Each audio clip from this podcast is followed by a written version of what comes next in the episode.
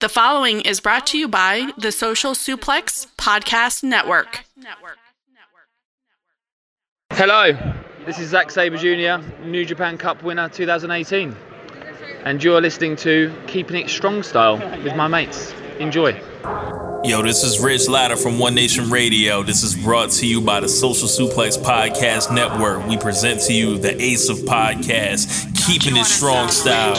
Let's go. It's the Ace of Podcasts, keeping it strong style. Covering New Japan, they ready to hold it down. Jeremy Donovan and the young boy Josh come and hit a job out in bury all the frauds. From the Tokyo Dome over to the G1. Social Suplex is the network where we can get it done. I'ma chill and let them have it, cause this is just an intro. Keeping the strong style, six stars from the get go, boy. Yeah, from Tampa Bay to the Tokyo Dome, this is Keeping It Strong Style with your hosts, Jeremy Donovan and the young boy Joshua Smith. And thank you for listening. Welcome to Keeping It Strong Style, the ace of podcasts on the Social Suplex Podcast Network. Jeremy Donovan here with the implications Matthew Mayer. On today's show, we'll be discussing New Japan Cup USA, the road to wrestling Dontaku, answering your questions, and covering all latest news in the world of New Japan Pro Wrestling. You can support our show by subscribing to the Social Suplex Podcast Network or to Keeping a Strong Style on the podcast app of your choice and leaving a rating and review. You can also get all the podcasts and columns over at socialsuplex.com. You can check out our Pro Wrestling Tee store, prowrestlingtees.com slash social suplex. That's where you can get your official Keeping It Strong style t-shirt. If you enjoy this podcast, please consider making a one-time or monthly donation by visiting socialsuplex.com slash donate and click on the donate button under the Keeping It Strong style logo. This week's episode is brought to you by the NJPW EXT, the only browser extension for NJPWWorld.com with features like dark mode, improved translations and layouts, custom and share playlists, synchronized viewing parties, and much, much more. It takes NJPW World to the next level. You can visit njpwext.us today for details. Uh, young boys out today, but I have my man Imp from WrestlingHeadlines.com. Imp, how you doing, man? I am flipping knackered. but Jeremy hit me up about two or three hours ago. Uh, I just so happens to have started listening to an episode of Keeping It Strong Style, available on on Ved Circle. and he was like, it was like Impy baby, Impy baby. We need we need you, Impy baby. we need you, Impy boy. Impy boy. Impy boy, Impy boy. We need you over I here. need, I need a top. We got I boys down. I need a top draw to come fill in. Y- young boy couldn't uh. make it to the arena. Young boy dial down. Impy boy comes on in. yes. Yeah. I and the reason I said yes was because I I had my Raw review, and after my Raw review, I was like, I need cheering up. I just I need it. Let's talk about New Japan. Let me be happy about wrestling again. I can't, I can't wait to talk about some New Japan. Going through all the questions and just thinking about a world that oh, I was going to say makes makes so much more sense, but. Uh, we'll get to it. yeah, yeah, yeah. There's there's some questionable uh, things questions. going on. Uh, we'll get to that. Uh, you know, this past week we had WrestleMania. I guess it, we should just call it WrestleMania week at this point. It's no longer just a weekend. There's literally events from the Independence all the way up to WWE happening all throughout the week. And Mania weekend was here in my home city of Tampa, Florida. We had a bunch of wrestlers running throughout the city. Um, all kinds of shows, like I mentioned, from you know your low level indie that you never heard to, all the way up to both nights of WrestleMania right here at Raymond James Stadium, actually ten minutes away from the uh, Strong Style Dojo here. Um, so pretty crazy weekend. Was able to go to a couple shows here that actually featured um, several New Japan guys, most of the, the U.S. New Japan guys that you see on Strong. And you know, we had a question from our good friend Sir Sam. And he says, as Conrad Thompson would say, chat me up about Bloodsport. So, uh, Bloodsport 6 was Thursday night. Um, did get a chance to go to the show with Young Boy and Rich Latta. Um, this is actually the first time that I've attended uh, Bloodsport. So, Josh is, has been all in on Bloodsport from the very first one. I remember the first time uh, we went to New Orleans for Mania weekend, and he's like, we were like literally just drove into New Orleans, and like we wanted to just kind of check into our you know our Airbnb and getting settled, and like there Bloodsport at the time was like it was a new show, so it was like four, it was like the four o'clock slot in the afternoon, And Young Boy's like, I, I got to go to this show. So we like dropped him off, and he like loved it ever since then. And ever since then, he's been trying to get us to go, but it just has never worked out as far as our schedules. Like in New York, uh, you know, Rich and I ended up going to where we were having Suplex Mania and meeting Tama Tonga and him buying us a beer and staying there t- chatting with him until it was time for the WrestleCon Super Show. So it just never worked out for us for me to get to a blood sport. So finally got to a, a blood sport live here. Now I know you didn't catch this one, but have you seen any of the blood sport shows before? Yes, yes, I have, and I've seen uh, so much footage from the. Um, I think it was uh, the Dickinson match and the uh, Barnett Moxley match. Uh, and and Moxley's other adventures this week. I've, I've, seen those stuff as well. I have watched Bloodsport before. I absolutely have loved everyone I've watched. I was so excited last year for. I know. Uh, I'm not so getting confused. No, I was like, did we, we, we did see Suzuki Riddle. That was it. Mm, yeah. Because uh, Suzuki was a replacement for somebody. yeah, he was a replacement for uh, Low Ki, I think it was. Oh, that was it. What a replacement! what an upgrade! but yeah, I I think the match that really won it over for me was with the now Karrion Cross versus David Hot Smith. Mm, that yeah. match was absolutely fantastic and completely sold the entire concept of the whole thing to me. Um, I've seen I've seen the other ones previously, but for some reason it was that specific match where I really was like, I get it. And both both men looked killer. Uh, pardon the pun because he was called Kid Across the top. but yeah, both men just legit. Um, it was that it was that because uh, it's a, sometimes a bit faux MMA uh, with the. I think there's a better word for it than that. But it, yeah, it really gelled in that match, and I've I've really I've made it a annual thing to definitely check it out every year since as a part of WrestleMania weekend, like along with like Joey Janela's Spring Break and stuff uh, for the culture. Like there is just the shows, the GCW shows that they put on, it just became part of my WrestleMania week. The, the variety they offer is fantastic, and each one has like a real purpose for being there. Uh, Bloodsport, it brings that gr- ruthless realism, the ruthless aggression. ruthless aggression, pal. but yeah, I, I really enjoyed uh, watching the show live. And the thing is, you know, they got they had like I think it was like twelve fights, and it, the card moved relatively fast. Like it was at one point in the night where there was like two fights left, and we're like, oh, you know, it's, it's gonna be over already. that went by pretty fast. So yeah, it was really enjoyable uh, show to watch live. I really like the presentation. You know, they do you know kind of the the, the fighter kind of walkout introductions at the beginning, having both fighters face off. So that was kind of cool. You know, seeing Mox and Barnett face off there uh, at the beginning of the show. And like we mentioned, several uh, New Japan guys were uh, featured on this card. Uh, first, we had Alex Coughlin.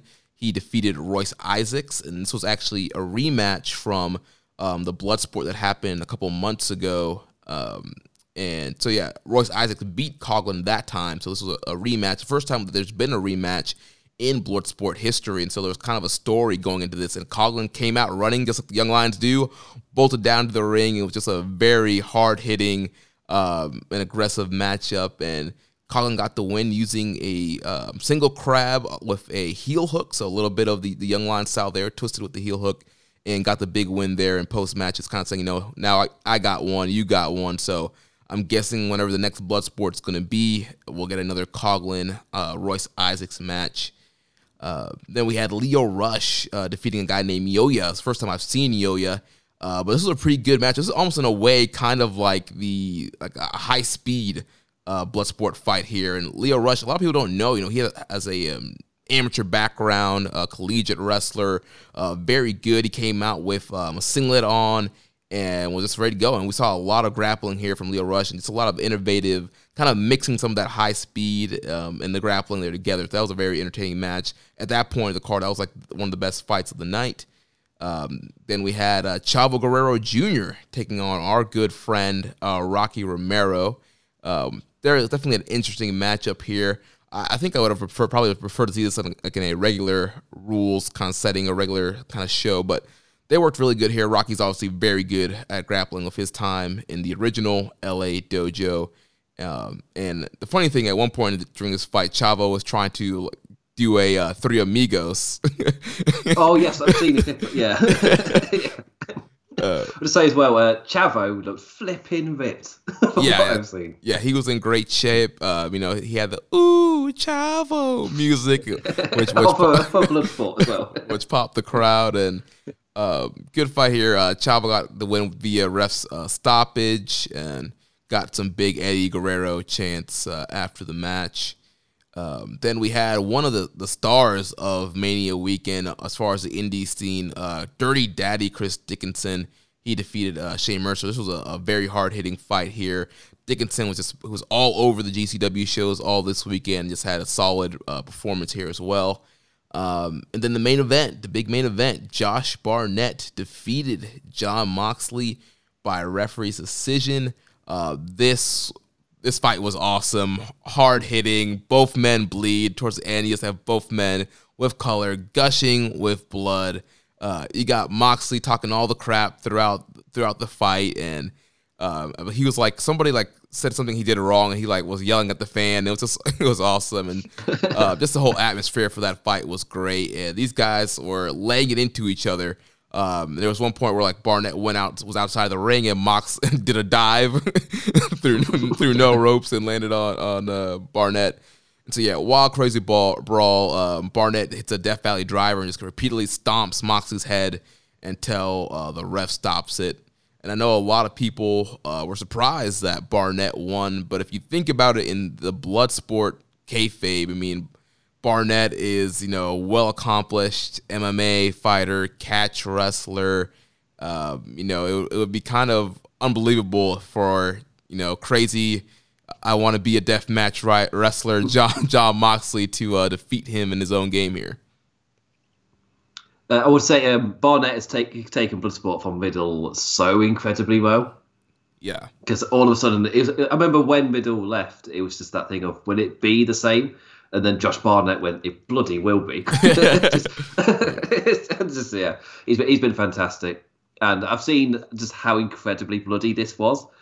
And uh, yeah, hearing what it was like live, I'm pretty jealous. it seems like it's something special yeah, it was definitely yeah, it was so great live and just uh, definitely one of the, the, standouts of the weekend. Which we had a question here from Rainbow Slam Big asking what was our favorite NJPW excursion match of WrestleMania weekend? Was it Mox versus Barnett? He says I loved it, and yeah, for me, uh, from all the stuff that I saw uh, from from the independents, my favorite quote unquote excursion match would be the the Moxley Barnett fight here at the main event of Bloodsport. I'll give a shout out to uh, TJP for coming so close to defeating Austin Aries for internet's biggest idiot, but Austin Aries got his Twitter back. so oh, he's so close, so close.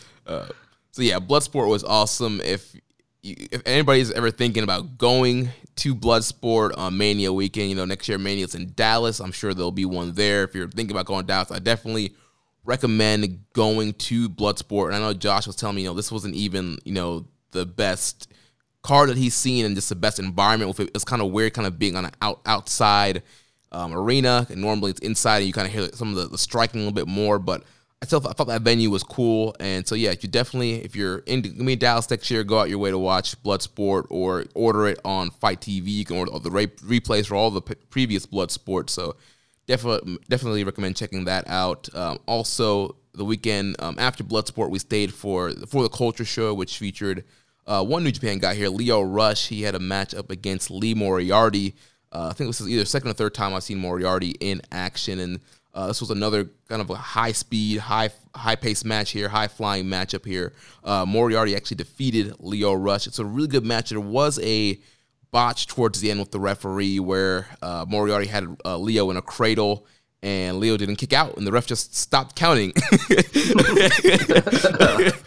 it's like, uh, what's going on here? But uh, overall, still a, a, pretty good matchup here. Lio Rush, another guy that was all over the GCW shows uh, this weekend.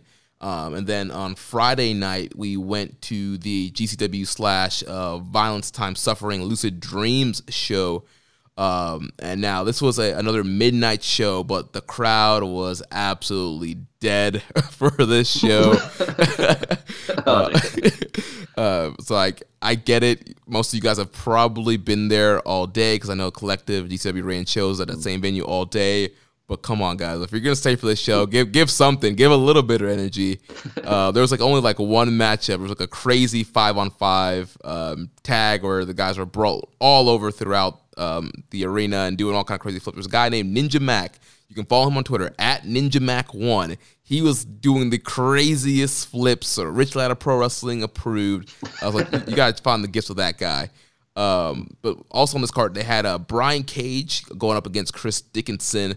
So a little uh, AEW versus New Japan here.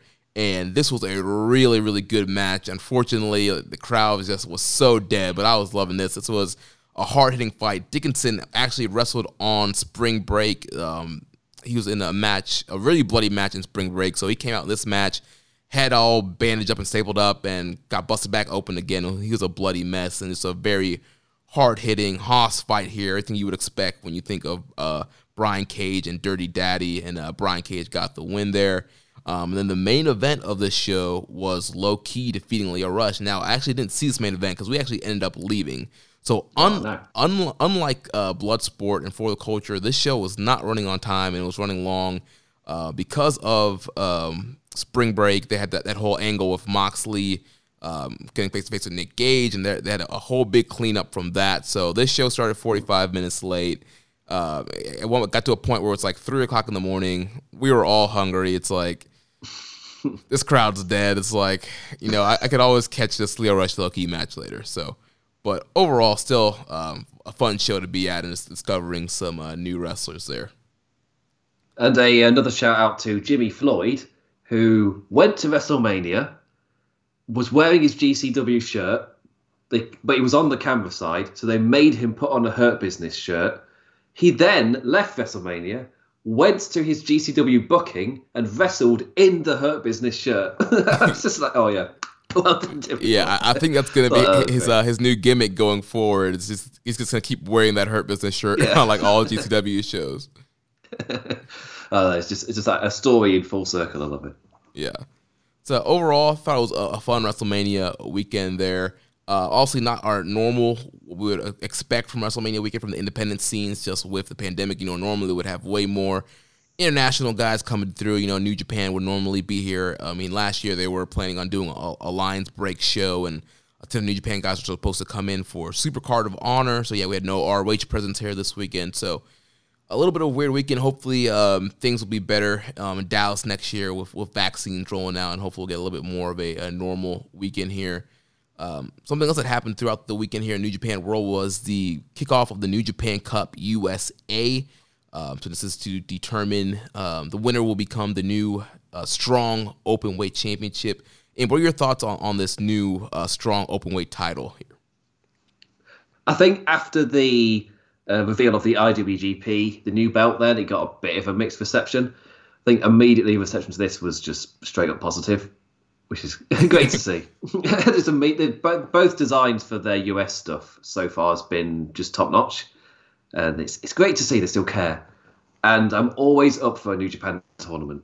Yeah, it just yeah. you know one, you're getting quality. Right, that's one thing that New Japan does great is the tournaments. And I know we we talked about our feeling on the title last week, and again, I just I would just say I still think that the strong title uh, is is a good idea for strong, just because clearly the, the U.S. title is just not going to be featured that often on the show, and, and you need something for these guys to be fighting for, and you you can't do a tournament every single uh, week.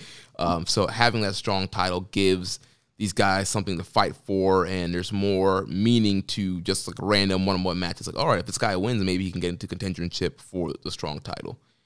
Um, so we had the first round kicking off on Friday. Uh, first round matchup, we had Lio Rush defeating Clark Connors. Uh, once again, Lio just kind of showing more of his grappling style here and kind of going uh, hole to hole for Clark Connors. And with Connors here, we've seen his kind of game plan has just been uh, the the spear Boston Crab combo. Uh, but he, he, failed to um, submit Lio Rush with the Boston Crab here. Lio hits the come up that springboard um, cutter that he does and gets to win here to advance to the next round. Um, then we had um, what I thought was probably the match of the night here: Filthy Tom Lawler defeating Ren Narita uh, by referee's decision. This was this match could probably happen on Bloodsport. It was very hard hitting, a lot of grappling, a lot of striking. Um, obviously, Lawler, a former MMA fighter, using a lot of his grappling stuff with the, you know, he used a banana split and so a lot of submissions, uh, constantly going for, you know, the rear naked choke and uh, working over Narita's legs at certain points. And Narita very well, you know, with grappling as well, um, using his Narita special leg lace at one point. Um, nose gets busted open uh, towards the end of the match, so we got a, a nice little bloody brawl here with uh, Lawler and Narita, and just very hard hitting. You know, Narita had built up so much momentum coming into this match, um, defeating a lot of main guys on New Japan Strong. So I think a lot of people were expecting him to to take out Lawler here, but um, got locked into that that rear naked choke, and the ref had to uh, stop the match here. Um, we had a question here for Rainbow Slam Pig. It says, Filthy Tom is a beast. Do you think he'll be part of main roster shows in Japan when COVID is over? Is likely he is it likely he brings Team Filthy with him? It'd be interesting for a whole new faction to show up on the shows all at once. Who on the main roster would fit that squad? So, have you seen any of, of Filthy Tom? I have, yes, I have. I'm aware of his stuff in MLW, but I'm pretty certain I've seen him on a Bloodsport as well to bring it full circle. Yeah, yeah, he has been on Bloodsport, yeah. yeah. Yeah, so yeah, fully aware of him, and oh, I've it's that I, I, was thinking already, and then he said, "Who on the main roster?" It's like, oh, it's an even bigger question. Who on the main roster? It hitting uh, good ones in a row? Do I think he'll be part of the main roster? First off, um, he's one that I would like to see, but I don't really know if there's any plan for these American these guys been featuring on New Japan Strong to properly go over. I've got no idea what the plan is and uh, I don't even know if they definitely. I mean, it's New Japan. I'm still in WWE brain. it's just broken me this week. Well, yeah, it, yeah, it has been kind of up in the air with some of the American guys. You've got a guy like uh, Misterioso. I mean, he's been on the New Japan US shows for several years now and has n- never got the call to go over to Japan. So it might be one of those situations where they are just trying to establish their quote unquote US base or US roster and some of those guys may never go over to New Japan um, on the main roster. But I do think Filthy Tom is a guy that they could bring over. You know, it does have a little bit of name value, has that kind of MMA background. Um, I think, especially with so many people being either signed up to WWE or AEW, I know AEW, a lot of those guys do have it where they can work both, but still, New Japan might, might kind of want their own guys. So Filthy Tom might be a name hmm. that they might want to kind of lock up. I was trying to think in terms of main roster. It's like, because oh, of the way he wrestles, he could be part of Suzuki Gun. But if he's bringing his whole squad over and it's someone else joining his stable, oh, that I've got. Oh, that's. I feel like it'd have to be a young lion because I don't think I can't picture anyone big. Because of course Lawler would be your big main guy. Yeah. Unless you turn somebody heel off of them. Uh, you make Yano serious. Shooter Yano. Bring back GBH Yano. and they do that. Uh, yeah. Oh, yeah. I don't know because I I like because uh, I feel again Tom uh, Tom Lawler would be your main guy in that stable because he is so good. Right. Um, yeah. I can't. I can't think of because I feel like a lot of the people who would fit in or probably would be in Suzuki like Suzuki or Zack Sabre, somebody that's very kind of grapple or, or strike heavy. Um, so is there somebody outside? I've forgotten his name. Uh, the one who faced Suzuki in a shoot fight at Wrestle Kingdom that one year. Oh, uh, oh. well, I'm I'm blanking on his name here. Yeah. yeah, but just a name to legitimize them to the Japanese audience, I guess, to be their Dicto go. Ace in the hole. Yeah, you could do that, or just by having them attack a big faction or attack a big star would, would make would be a pretty big deal. Um, so yeah, yeah. but I would like to see it. Yeah, yeah, it'd be cool. I mean, we, we, always use new factions. You know, having United Empire um, this year has been good, but also you know, Chaos and Bullet Club and Lij and Sugun have all been around for a while and kind of have the same roster for the most part. So adding a new a faction for fresh matchups and fresh uh, faction warfare would, would, always be cool. Uh, so next up on the card, we had uh, Hikuleo defeating Fred Rosser. Uh, they had a wild kind of brawl before the bell rang on the outside, and then eventually getting back in. Hikuleo um, getting some revenge here. Last time they faced off, Fred Rosser cheated to uh, beat Hikuleo here, but Hikuleo wasn't not playing around this time. Hits him with the uh, Samoan driver to get the win. Um, and then in the main event, we had a clash of uh, Violence Unlimited members from Ring of Honor as uh, Brody King defeated Chris Dickinson here in the main event. Once again, Chris Dickinson having another kind of standout match here uh, throughout the weekend. And this was another just hard hitting Hoss uh, battle here between uh, Brody King and Dickinson, and Brody King ends up getting the win here. Uh, we had a question from our user Asayo Jimbo. He says, "Is New Japan trying to course correct by retroactively addressing Dickinson being in two different factions at once, or is this a legit storyline? I don't see how Dickinson suddenly becoming a cross-promotional faction horror fits his recent promos claiming a career goal of success in New Japan." Um, so what's going on here, Imp? So Chris Dickinson has been a part of Filthy Tom's Team Lawler this whole time, and then uh, Ring of Honor had their uh, big anniversary show a couple weeks ago, and he showed up Uh, on, yes. on that show uh, with Brody King's new faction, Violence Unlimited, and so obviously RH and New Japan are still partnered together, and they are in the same universe. So it was kind of weird that you would have heel Dickinson on Team Lawler. And then, well, I guess I don't, I'm not quite sure what Brody King's faction is going to be in Ring of Honor, but him just showing up against Brody King, a guy who's been against Team Lawler, and so that was kind of a weird thing there. But they did address it on commentary on Strong, and last week, you know, Kevin Kelly was asking, he was like, you know, how's it? You know, you're on team, you're on Team Filthy, but you've also formed this new alliance in Ring of Honor, and kind of, you know, got the seeds planned for dissension there. Um, and you know, both these ROH and New Japan do tape a lot ahead of time. So I'm guessing this had to be some kind of there had to be some kind of commu- communication between the companies, some kind of plan here. It does seem like they are going to take Dickinson out of Team Filthy and kind of feud with Lawler. So maybe it, it will all kind of make sense, and he will join up with Brody King in New Japan uh, strong as well. It's one of those where I look at it and imme- my immediate reaction was, "Have you seen that stable in Ring of Honor? It's cool as hell. Who cares about logic?" Yeah, it's him. It's Dickinson, King, uh, Tony Deppen, and Homicide. Yeah, that that's a great a crew. faction. Yeah. So yeah, it'll be interesting to see if we if that faction does come on over to, to Strong for some tapings, and maybe we get a uh, Violence Unlimited versus a uh, Filthy Tom uh, feud there. But yeah, that that was uh, this week's. Yes, please. uh, yes. that was this week's uh, New Japan Strong in the USA Cup. Um, so bear, I definitely go out of your way to watch. I know Imp, you haven't really watched much of uh, New Japan Strong since it started, but this is this is one you can kind of hop in a good starting point here. I definitely recommend checking this one out. Yes, eh, when he said not much, I told him before the show, I've not watched a single minute. so, yes, it's, it's my New Japan blind spot. I just haven't had the time. to- I mean, I've had the time, but not the vesseling fatigue level. then watch a strong show. So, yeah. Um, we had a question here from our user Wiz Factor. It says, in light of live crowds during WrestleMania weekend, would NJPW Strong benefit from eventually transitioning into a live show with fans in attendance? If so, how long could it be before New Japan can feel comfortable letting the fans in? I mean, there's quite a few states in America that don't give a crap. So it's do New Japan as a company give a crap? Which uh, is probably yes. well, like over here, we've just opened. I say opened pubs. We still have to drink or eat outside. You're not allowed to go in. Mm. You know, really- I can use the toilets or whatever. Uh, but yeah, you eat and drink outside. You have to do like a check-in type of thing to say there are two people here at this pub or whatever. So it's track and traced. So it's not it's not loose. Is the best way to put it. It's all still with quite a lid on it, but you are allowed to at least go to these places now. Um, but that's only started this month. We were still like pretty much complete lockdown until this month. And like us looking at Florida, it's like for WrestleMania, it's like wow. It's I mean because uh, from a distance I've been watching America, and it's just like yeah, there are some states that it's just like I feel so sorry for the people in there because the people in charge just never gave a crap, which is.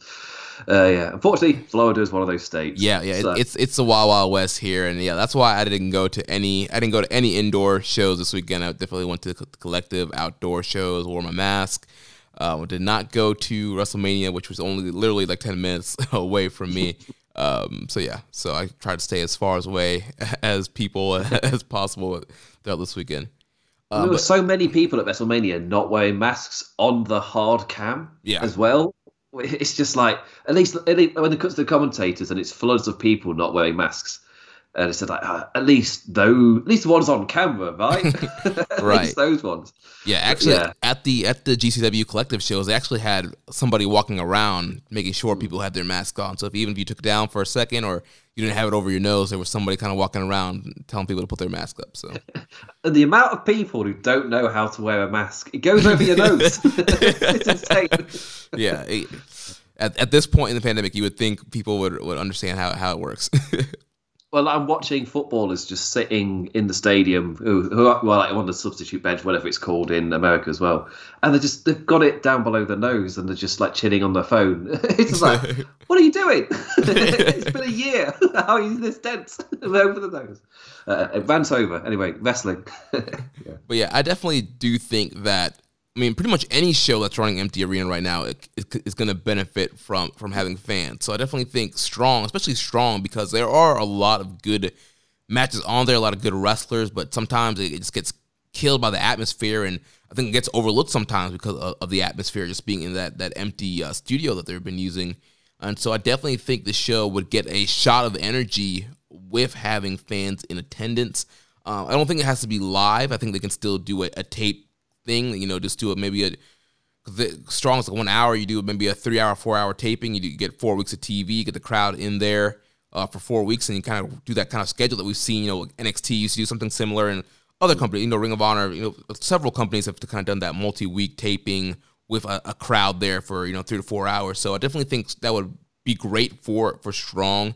And when New Japan will feel comfortable letting fans in, I don't know. I don't really know what the status is of things in California, how if they're what their restrictions are, if they're pretty strict or not. But it just depends on what what they're using. I mean, they could always, I guess they could find something here in Florida if they wanted to, or try to find something in California. So I guess we'll see. I, I do, I do think eventually we will see strong have fans. And you know, there was that whole U.S. map that, that they had at the beginning of kind of the U.S. expansion. I'm sure that eventually we will see them travel around, and maybe do strong tapings in some of their kind of key areas they were trying to hit.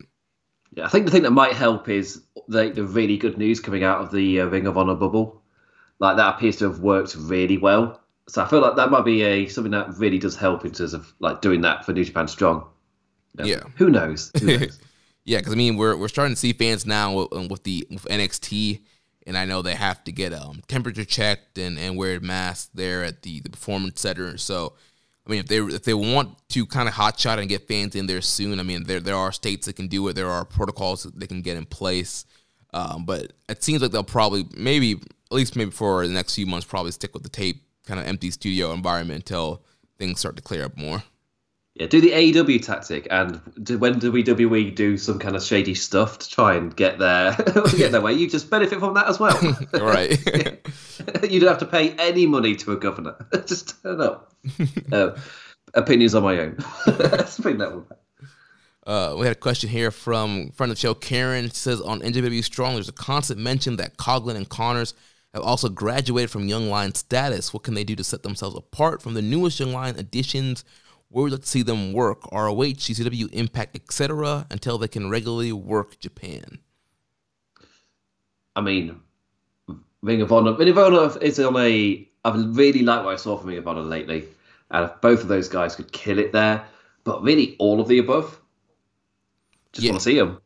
Yeah, I definitely think yeah, Ring of Honor is going to be a, a, great spot for them, especially with the the new kind of emphasis on the pure wrestling, and they, they brought back the pure title. You have the foundation with uh, Gresham and um, Lethal and uh, Rhett Titus and um, Hot Sauce Tracy Williams, all trying to bring back pure wrestling, and so I, I think Con- Coughlin and Connors would, would fit perfectly in that division right there.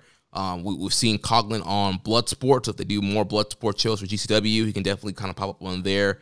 Um, and there's definitely some interesting guys in uh, GCW that both those guys could wrestle.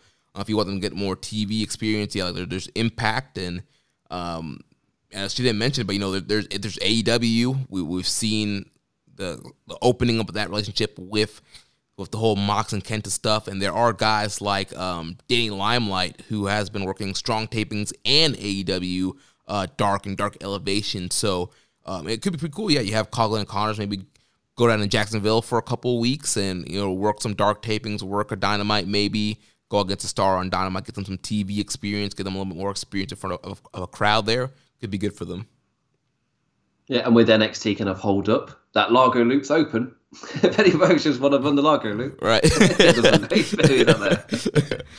yeah, because of Rich and Jeremy, that is like literally the only Florida loop I know. Yeah, I would love to see those guys on the Largo Loop if there's if there was some kind of NXT relationship there. Um, so yeah, we'll see what happens there. But yeah, any of these promotions here that that was mentioned, I think would would be kind of cool for them to to work and get some work regularly. Um, I know things are starting to slowly kind of pick back up in the UK. I know. Um, I think Rev Pro is getting ready for. Um, they well, they've been doing their tapings and getting ready for more stuff. And um, I know Progress has been running. They, they did a show on the network, so um, there's some stuff in the UK that would be kind of cool. Kind of get some experience on, on that side too. And um, so yeah, that would be cool. Yeah, it's just that we yeah we're not getting fans in anytime soon. That that that kind of calendar is a is a bit more stretched out, and I feel. I mean, I didn't like the progress show, but they made they did it. I didn't enjoy it. They made a product. like kudos to you. Um, uh, yeah, yeah, they're, they're, slowly coming back. That's how I put it. It's, it feels a bit more like early kind of when the TV show is trying to figure it out in America, and it's a, it's a bit over the place. They don't quite know what the, how to do it yet. Uh, yes, we're we're more at that point. They're just coming back.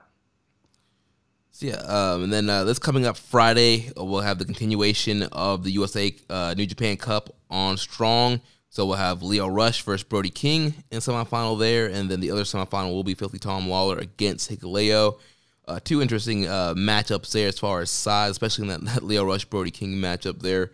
Um, and then the, the, show will open up with uh, some Young Lions action. We have uh, Fredericks, Kevin Knight, D- DKC, and Alex Coughlin taking on Misterioso, Barrett Brown, Adrian Quest, and Jordan Clearwater.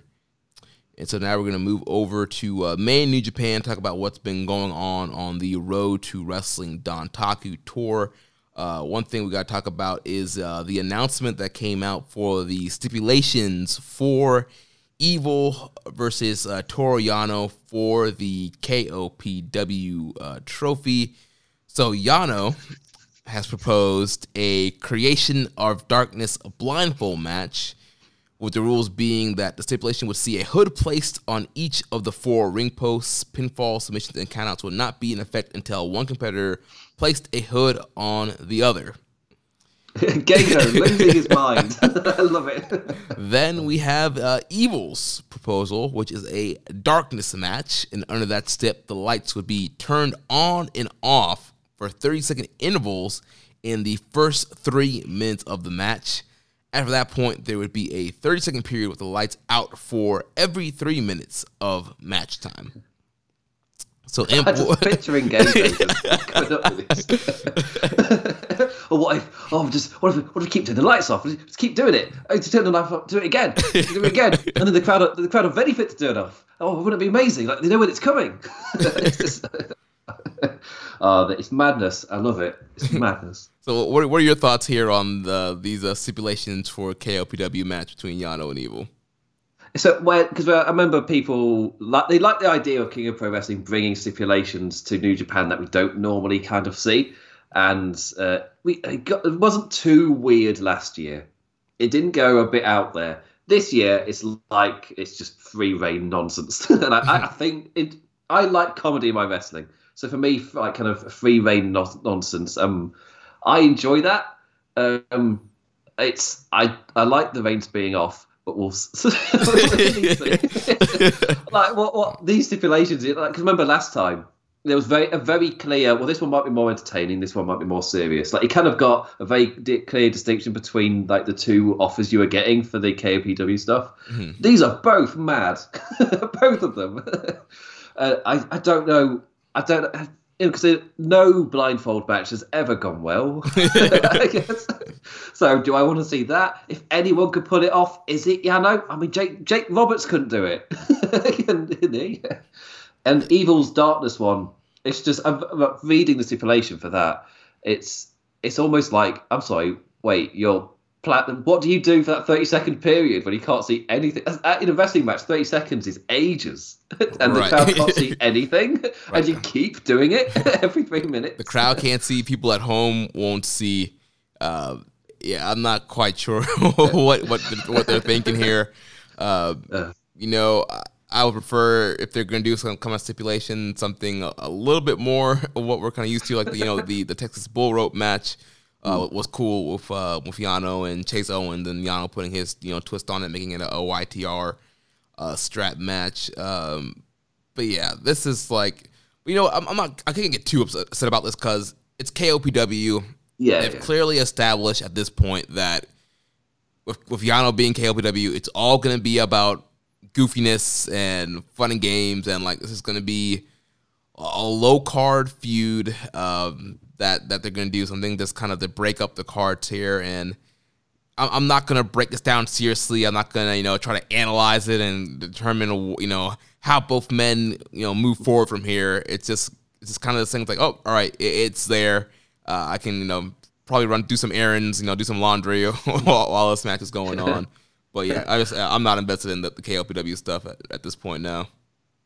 It's like, uh, I guess, coming out of this Raw, the thing that broke me the most was the women's tag team title stuff, and immediately like afterwards i'm like but but it's only the women's tag title who cares like, Right. they've effectively told us they're so far up the card who cares if leaving is just as good as winning a match i can't get no i need to shut off about that yeah And, and, and- it doesn't this- really matter yeah At this point, if KOPW is going to keep Evil out of the IWGP Mm. heavyweight title picture, I'm all for it. Oh yeah.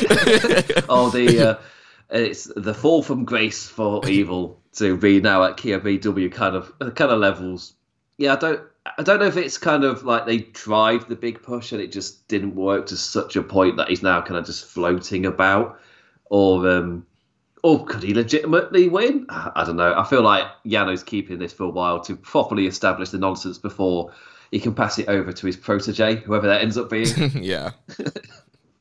I mean, I mean, he he had a T-shirt for it. He, the trophy had this jacket. Like this thing was just all set up for him. And honestly, I, I could see him running running this year again and going again, going through the whole year being KOPW. Yeah, yeah, yeah. Ditto. Yeah, it's- his title. It's his title, and until we're re- I say until we're ready for him to pass over, it's King of Pro Wrestling. we don't. It's, it's nonsense. Uh, we Uh, have, I, I do like that they're both complete and utter nonsense. It's like I, would, I don't know. If, I don't know if to call it excitement or just intrigue. it's one of the two. Yeah. Uh, we had a question here from an user, uh, the Cruise Missile, and he says, "Does KOPW really deserve the hate it gets? It gets us some fun little undercard matches with some small level of stakes, and they feel like they don't take the take the place of anything that would be better. Is it really any worse than filling the spot with yet another faction tag match?" Um, I I do really believe in variety in a wrestling card. I feel like that is like a really massive plus for me. It's one of the big pluses about AEW, how you get so many styles in there when you watch one of their pay per views. Mm-hmm. And and I'm a massive fan of comedy in wrestling. Yano is one of my G1 MVPs every single year. every single year. um, James is out there going, "Get out of here, man!" Yeah, yeah, yeah. James James Boyd is shaking his fist at you right now. he, legitimately every year I make sure I get Yano onto one of my top five lists for the G1 for at least one column, like every single year. this is like seriously, he is my MVP, and I just love the role that he plays in the G1 especially. So I do really value Yano, and this is like a Yano world, this King of Pro Wrestling stuff. But yeah, it's exactly what we said then, like it's undercard matches with small levels of stakes. When if we didn't have this, we'd have a faction tag match we didn't care about. Compared to this, we're looking at it going, "I'm sorry, what?" Which is, I think that means I care a bit. it's better than a tag match. As in, I'm not going to wind this because it's going to be utter nonsense, and I, I think that's better than a nothing tag match. Yeah, I mean, I'm I'm fine with with faction tag matches, especially if they're they're building up to um, a big matchup here, and there's, some interesting stuff going on. I know a lot of times on these road we see a lot of this kind of the same multi-man tag matches, but if if you mix it up and you do some different angles, those those tag matches can be compelling and really add to the story of whatever match you're trying to build up to. Um, as far as KPW, you know, initially when it was announced last summer, and we saw guys like Okada and Sanada that were, were kind of fighting some of the top guys, and it seemed like it was going to be like a new title.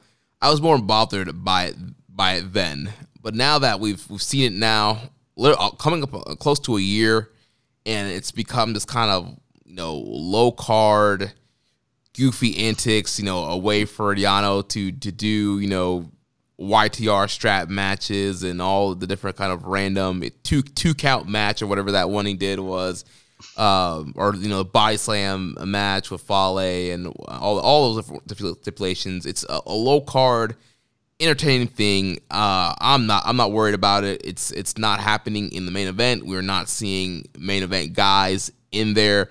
So to me, it doesn't really bother me at, at this point. It's just like I'm just not gonna be that invested into. It. I'm not gonna play you know full attention. I'm not gonna you know give in depth analysis on you know the, the lineage of KOPW and you know what it means for the company. What what's what is, what's this Wrestle Kingdom spot going to be like?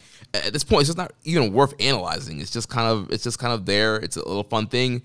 You, can like it or you, you, can just skip it. I mean, if you're if you're not doing a podcast, there's no reason why you, you have to watch the KOPW match. It's easily you can skip go to the next match. but that column is there to analyze it like it's fiend lore. right. yeah, I'm sure there's probably somebody that that's doing the, the lore of uh, KOPW. So. um. Yeah, same with you. I think if I think the in terms of it, if it does bother, it may hinge on how they introduced it. Still, where it was those top guys in Okada and Sanada, and uh, it, was, it was a very weird introduction. And it was like, "Are you right, Kazu?" introduction yeah. I was explaining it. And but for, as a Yano title, yeah, it's fine. It's fine. Yeah, like now if this was like main eventing shows and we had top guys in there, like they had Shingo doing some kind of goofy blindfold match, or you know, or you know, Naito Okada, one of those guys that doing one of these wacky stipulations instead of being in the main event in, in a great matchup, then I, w- I would have problems with that. Uh, but we're, we're, still we have our great main events lined up. There's a lot of great feuds happening um, in the company right now, uh, up and down the card, and KOPW is something that you can easily just kind of turn your brain off and just skip and not let it offend you. So uh, let's move on. talk about we had uh, two Road Two shows that happened this past week. Um, so Saturday, April 10th, we had the uh, kickoff of the Road to Wrestling Dontaku. Uh, card opened up. We had Yota Tsuji uh, defeating Gabriel Kidd. So these guys kind of continuing their uh, young lion rivalry here. Yeah, Gabriel Kidd, my uh, local homeboy from Nottingham. Uh, yeah, it's been awesome to see him in New Japan, just uh, getting better and better and better. And sometimes when you watch a young lion and it's the way they square up with like a main guy, and whenever Gabriel Kidd does, there's just some. Oh, he and Tsuji actually, they're both the same in that manner. Like the way they square up to them, there's just something about it. It's just like yeah, you you can see why they're so much behind them. They've got so much promise, and uh, yeah, I I really enjoyed. I say I really enjoyed it. It's a young lion match, and it's one of those where like for me, these shows are on in the morning, so I'm not always like hundred percent with it. I'm wiping the sleep from my eye, but uh, yeah, they're they're the perfect matches to kind of wake into the show with.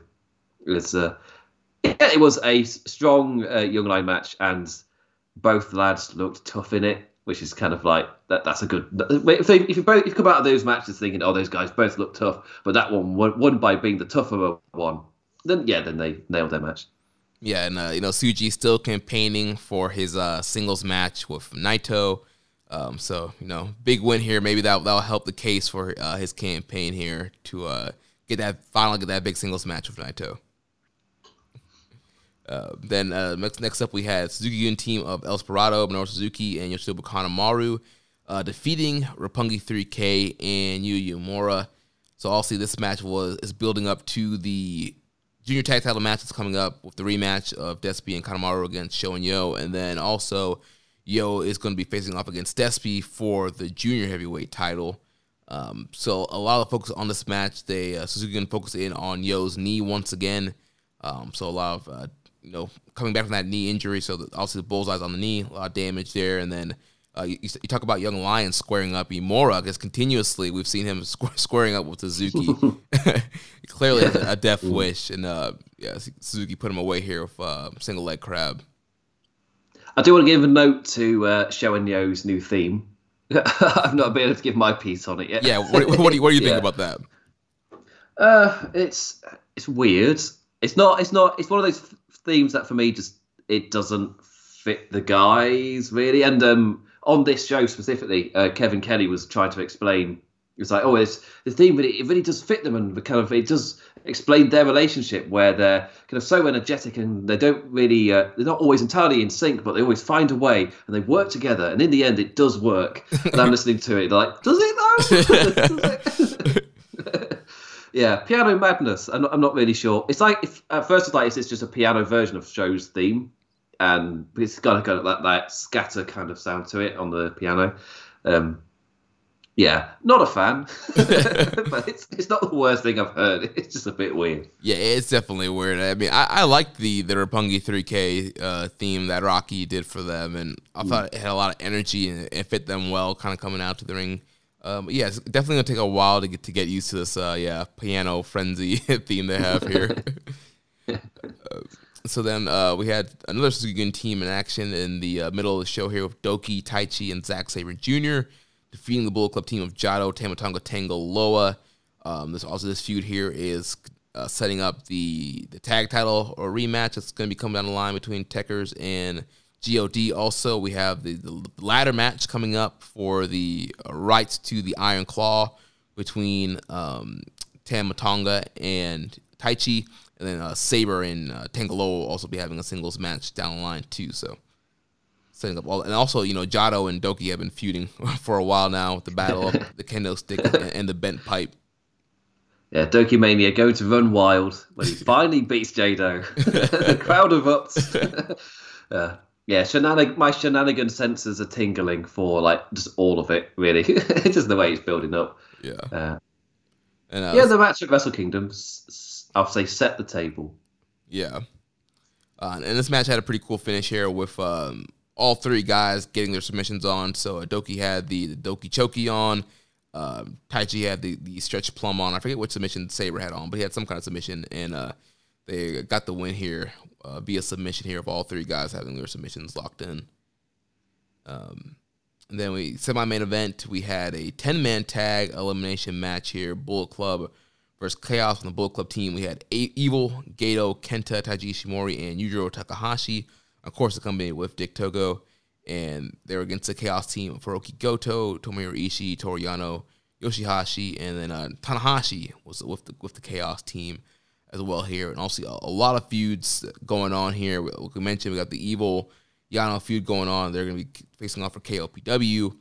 Then we have the Kenta, Taiji, and Yujiro against Goto, Ishii, and Yoshihashi feud, which um, this coming up week we have some singles matches with those guys and the Never Six Man title match coming up. Um, and then uh, Tanahashi is feuding with Jay White for the Never Open Weight title.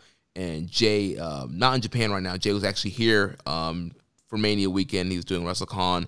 Um, so not in Japan. So uh, the, the blacksmith uh, Gedo uh, filling in for his man uh, Jay White here. These elimination matches, like it's one of those where I keep forgetting the rules. And like it says, Tana, in this one, Tanahashi went over the top for his elimination. And damn Dick Togo. Damn you, Dick. I was just, I didn't see him do anything, and then Tanahashi was like, "I've got to let go, Dick. You're gonna do something." and then I was like, "Oh shit, yeah." and went to him, and it's like, "Oh, Tana's been eliminated." But yeah, I uh, on that one I was like, "Oh yeah, it's over the top, isn't it?" Ah, piss! I keep forgetting. it's like, what do you mean he's eliminated? He didn't do anything. so, yeah, Yeah, and Uh, I, I really hated they're they're starting to use some of the the uh, the Royal Rumble tropes here, where uh, Kenta was supposed to be eliminated by Yoshihashi, but uh, Dick Togo put the bow staff there for him to, to step on. So technically, his feet did not touch the floor because his feet was was elevated by the bow staff. And I'm like, uh, Oh, Kent has, he's been over the lessons he learned, all of the great stuff. Right. Yeah. He. Yeah. That's what he learned from the PC how to to not get uh, his feet, you know, eliminated in the battle royal. Uh, but yeah, I thought I, didn't, I wasn't a, a fan of that. Um, it's kind of just kind of goofy there, but uh, overall, yeah, Bull Club gets the win here. I believe Kenta was a sole survivor, if I remember correctly. Was- yeah, I think it was came out of Kenta and uh, Yoshihashi. Um, and then there was a beat down after the match up here, and Kenta still has possession of the bow staff. Yeah, for some reason, these matches when Chaos are in there, for some reason, I found myself most invested when Yano's in there. It's because they're Vogue 2 shows, and Yano is always gonna Yano. It's like, what's he gonna do? Oh, what, what's he gonna do? and, uh, yeah, I, I don't know. I don't know why. Maybe that shows my level of investment when I watch the Vogue 2s. like, I like, what are you gonna do, Yano? Then for the uh, main event of the show, we had another elimination match, eight man this time with Lij, which was consisting of Bushi, Sanada, Shingo, and Naito, and they took on the United Empire of Aaron Henare, Great O-Khan, Jeff Cobb, and Will Ospreay.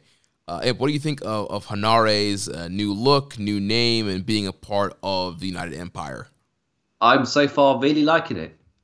Uh, so far, I'm digging him in the in the Empire as this fourth man. Um, say what you will about the way that they made space for him, but he himself seems to have uh, fit really, really well.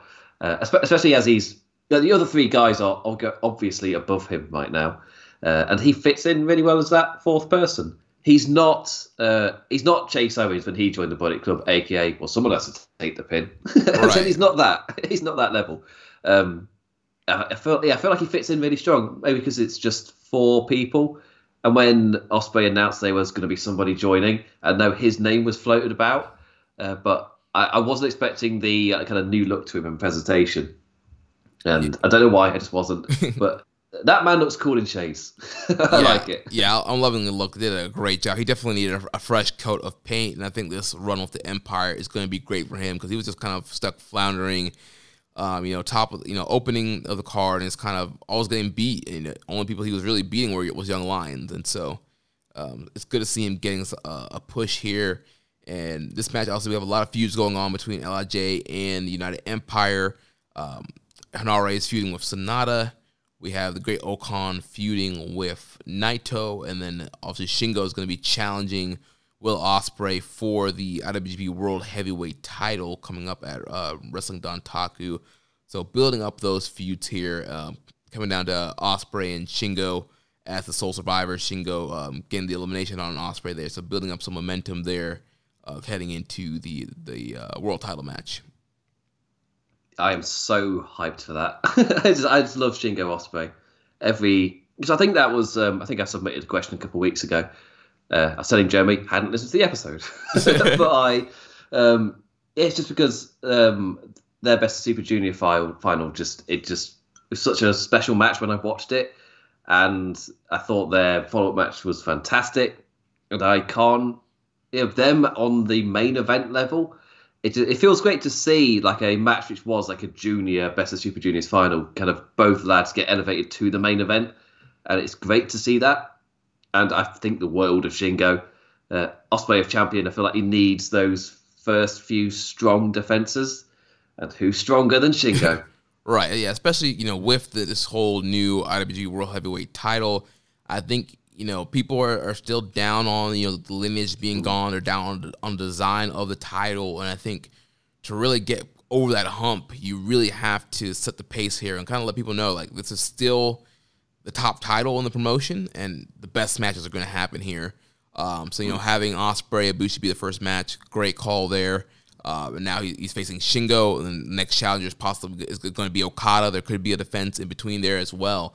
And so you having Ospreay facing these top guys and winning, having great matches, it, it's once again going to kind of build up that credibility for this new title and the main event scene. And people are going to really like, yes, it, it's a new title. The, the lineage is gone, but we're still going to get these great main events. And I think over time, the, the World Heavyweight title will build up kind of that reputation that the IWGP Heavyweight title had. Yeah, like over time, people, if the matches are fantastic, you'll start to associate that title with the fantastic matches. So you, over time, nobody will care. I'm assuming it'll just, it'll just, yeah, it'll, it'll just be yeah, the back to amazing matches. Yeah. Hopefully, look at the names. It can't, it can't, can't not be. right. Um, then we had another Road to Wrestling Dontaku show today, uh, April 15th. It happened this uh, earlier this morning here uh, show opened up, we had uh, Roppongi 3K uh, taking on Suzuki-gun. And hold on here. Actually, sorry, that was uh, April 13th. Looking at, I was jumping ahead looking at the other card. So we had Suzuki-gun, uh, Desperado, Minoru Suzuki, and Chiba Kanemaru defeating Roppongi 3K and Gabriel Kidd here, 10 minutes. So continuing the rivalry between uh, Roppongi 3K and uh, Despi and Kanemaru. Had some face off between Suzuki and Gabriel Kidd. Uh, and yeah, there seems to be a lot of focus on Yo here on the, the attack from Despi and Kanemaru. Yeah, and this show completely free on New Japan World if you want to go watch it. And uh, it's a Votu show, but it's free.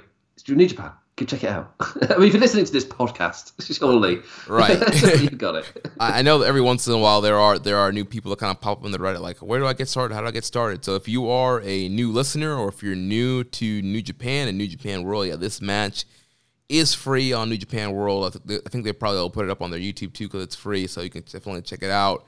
Um, it's a good way to kind of jump in and see the rivalries that are going on here that they're building up for uh, Wrestling Dontaku. Uh, second match, we had the Bullet Club team of Jado, Tamatonga, Tangaloa, uh, defeating the Suzuki team of Douki, Tai Chi, and Zack Sabre Jr. So pretty much a rematch from the, the previous night, and uh, Bullet Club getting their their win back here. Yes, I. It, yeah, that's pretty much what it was. Jemmy's just done a perfect rundown. I, thought, I thought I could drop in here with some opinion. like, I don't really have opinions. Just said, yeah. yeah, I mean, there's not really much to really like break down for, for these, especially like, following a show where there's a lot of rematches. It's pretty much guys that's kind of like, you know getting some momentum back here. Uh, yeah, it, it's not WWE. It's it's not. You don't get that feeling of oh, again, really. Uh, but uh, yeah, it is. Uh, it's not much to say because it's still it's building to the same thing, right? Really. Um, the next matchup we had the Bullet Club team of Evil, Kenta, Taiji, and Yujiro defeat the Chaos team of Hiroki Goto, Tomohiro Ishii, Yoshihashi, and uh, Tomoaki Honma. Uh, Evil got the win here over Honma using uh, his uh, Scorpion Deathlock. So once again, just continuing to uh, to build up those uh, feuds that we've been talking about here, and Bullet Club seems to be very dominant in, in this feud here with mm. Chaos. But personally, I'm I feel like they did kind of drop off a bit, and then this past like, year or so, they've uh, kind of built them up a little. In fact, since Jay White's returned, they've put quite a bit of effort in giving them a lot more stock, and that's kind of the feeling I'm getting here as well. That they're just continuing to give them a lot more of that oomph to make them feel like a top stable again. And I feel like Jay White's performances are just like the cherry on top, really, of the entire group they found they found their groove once again, and the booking is kind of just going with that just to cement it. Yeah, definitely agree with you there. Um, Semi-main event of the evening, we had Dick Togo and Gedo uh, defeat Hiroshi Tanahashi and Toru Yano. Yes, you you heard that correctly. Dick Togo and, and Gedo. What a mighty team! uh, defeating Toru Yano and Hiroshi Tanahashi. See, the trick is they haven't really got any hair, so they've got no distractions. They've got no complaints. Nothing. Yes. Uh, yes. Yeah, Yano, he yeah. tries to use the blindfold to win. Lights go out, come back up. Uh, Evil's at ringside uh, with a, a hooded Gedo on top of Yano for the pin. So obviously, once again, we're building up to this, uh, you know, lights out, whatever darkness matchup here, and I believe I, the last time I saw the Twitter poll, Evil's stipulation was winning the darkness match with with the lights going on and off throughout the match. So it seems that's that's what we're going to be headed towards here. I'd make a show of it. Just go all in. I'd just make it as fancy as possible, like big announcements, uh, the um, uh, electrified barbed wire death match style countdowns. Just go all in yeah, sound a siren every time the lights are about to go off.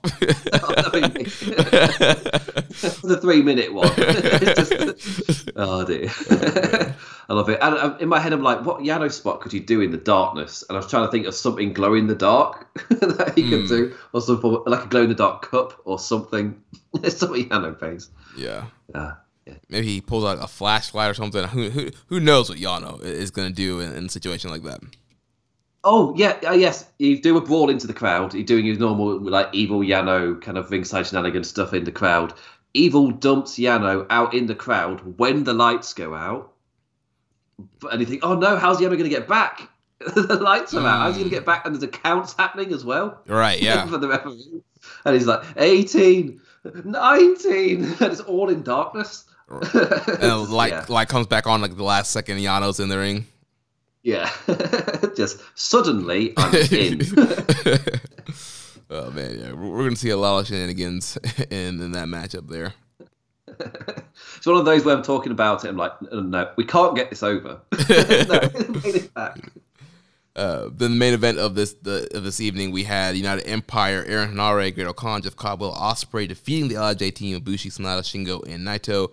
So United Empire getting the win back here from the previous night. Jeff Cobb hitting the uh, tour of the islands on Bushi to get the win here. And I gotta say, I love the way Cobb has been kind of doing these kind of different setups for the tour of the islands. and this one here he did kind of like a running version of it with the spin and it's just like he keeps finding kind of new innovative ways especially with some of these lighter guys that he's in there with to to make the tour of the islands look even more impressive Yeah, so I think my favourite one I've ever seen was against Matt Riddle in Progress. He did the because he's also it's also uh, which movie does before the tour of the islands that I love as well because he's varying that up as well before then doing the actual thing. But the I think my favourite was when he did the he does the pop up German, which is fantastic that he does. And to do that, I think he did that into a destroyer into the Tour of the Islands. Oh my like, gosh. what a combo so good. oh man Uh, but yeah, yeah, yeah, he's a beast, and I do love all the like. It's it's not like it's not like you don't see it coming.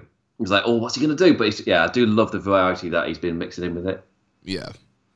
Uh, so now we're to take a look at some of the cards that we have coming up for this week. We have um, four more royalty shows coming up this week here uh, to look at. So coming up on April 15th, show will open up with uh, Roppongi 3K and Honma against Despi, Suzuki, and Kanemaru.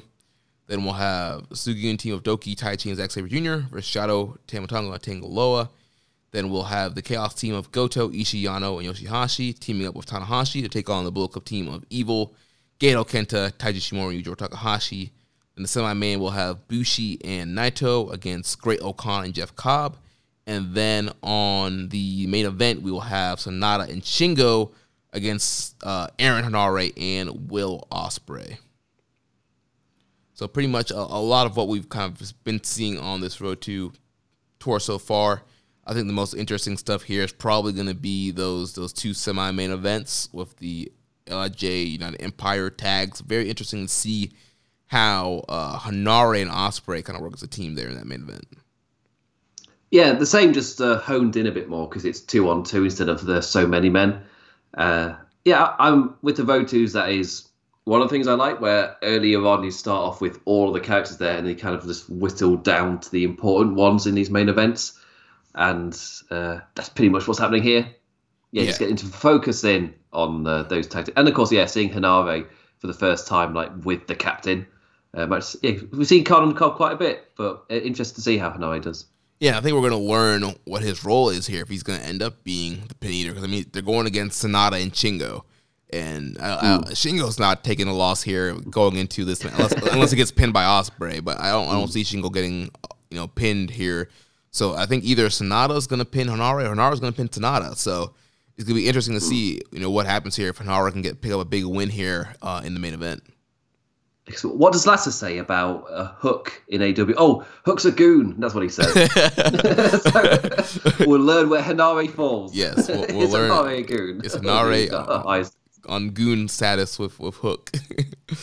uh, then on April 18th, we'll have Roppongi 3K and Honma taking on uh, Despi, Suzuki, and Kanemaru again. Then we'll have uh, Douki, Taichi, Zack Sabre Jr. against God again, and Jado. Then we'll have Chaos versus Bull Club again of Goto, Ishii, Yano, Yoshihashi teaming with Tanahashi against Evil, Gedo, Kenta, Taichi, Ishimori, and Yujiro Takahashi. And then semi main main event once again we'll have some Lij versus Empire. This time they switched it up. It's going to be Bushi and Shingo against Cobb and Ospreay, and then the main event is going to be Sanada and Naito against Aaron Henare and the Great O-Khan. Also, one little touch is that uh, Honma on the card means we're not getting Honma on the commentary. Um, I just want to say. Sounds like gravel down a vein pipe. he is. Oh, it's this. Uh, it makes me laugh, but doesn't mean it's nice to listen to. Yeah, definitely. Yeah, just just I I, I just want to hear my Milano collection AT. I don't I don't need Yeah. any Honma's. that was a nice treat with the Stardom show. it's like, oh, Milano. yes. yeah, Oh, yeah, I, I love Milano commentary. oh, in in terms of commentary as well, it's been quite nice having Kevin Kelly for these as well. Yeah, Just because I'm just because I obviously I don't speak Japanese. and I've not even really tried to learn it. Uh, I can count to ten. Does that count? I know, when, I know when they say numbers, when they say the weight, I know how heavy they are. that's, that's all my use. How tall are they? I'm in. But aside from that- um, but yeah, um, the Kevin Kelly trying to explain the stories and things and trying to get some of it over. like you can't get the Roppongi 3K theme over. It's not going to happen, Kevin. he, he, he's he's trying. He's he's working He's hard. uh, yeah, and Chris Charlton's history of the Roppongi 3K theme and pianos, just history of pianos. really sell it. They're gonna come up with some story. Or actually, uh, Sho and Yo took piano class classes when they were in grade school, um, and played a similar melody. Uh, we'll find out if Chris listens to the show at all by. Yeah. Uh, then following this, we have a Roti show on April 19th. Find a little bit of a shake up here. So opening up, we'll have Tanahashi teaming with Honma and Toru Yano to take on the Bull Club team of Dick Togo, Evil, and Gedo. Then second match of the night, we'll have Lij team of Bushi, Sanada, Shingo, and Naito taking on all of the United Empire. And then the last uh, three matches will all be singles matches. And This is uh, building up for the Never Six Man that will be happening the following night. So first we'll have Tomohiro Ishii against Yujiro Takahashi.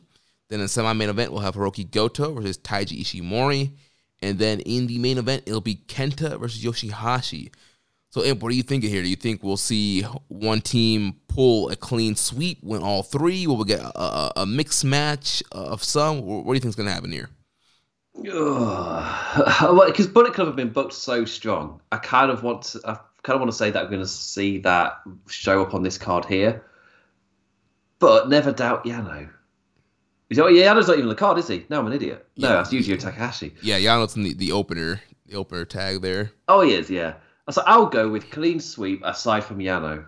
Because he'll, I reckon in this we're going to see trade off of Evil's tactics via the darkness work and then Yano's tactics via the blindfold work. Well, well, they're So- Mm. they're they're in a tag match here. In the singles, it's uh Ishii Ishii against uh, Yujiro, Goto versus Taiji, and then Kenta versus Yoshihashi. Yes, just 50-50 book that shit all the way through. well, so whatever whoever's turn it is on rotation for this show, that's the one who wins that opening one.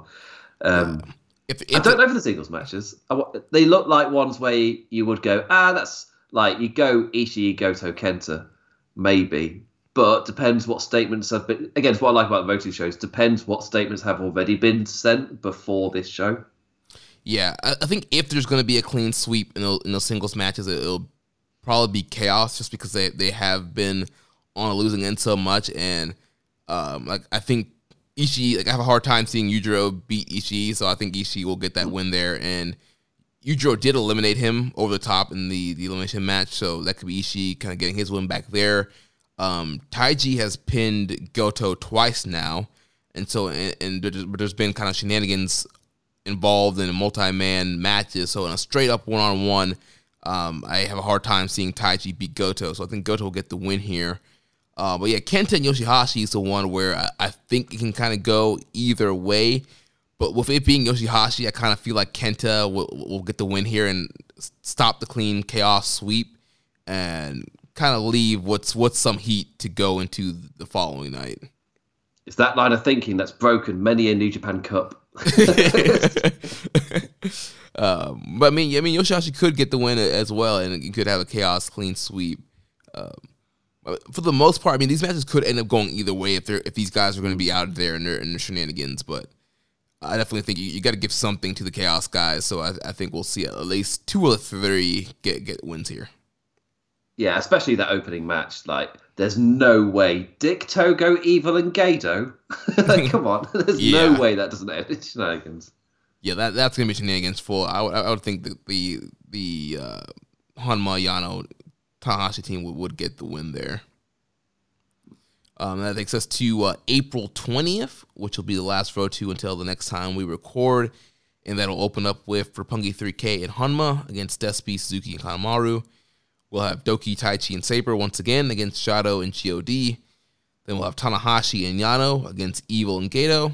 Then in semi main, we will have Lij, Bushi Sanada, Shingo, and Naito against United Empire. And then in the main event, we will have the never openweight six man tag team title match. Goto, Ishii, and Yoshihashi defend their titles against the Bullet Club team of Kenta, Taiji Ishimori, and Yujiro Takahashi. Imp, are we, are we going to get new champs, or will this uh, this uh, chaos team retain and keep keep on rolling on?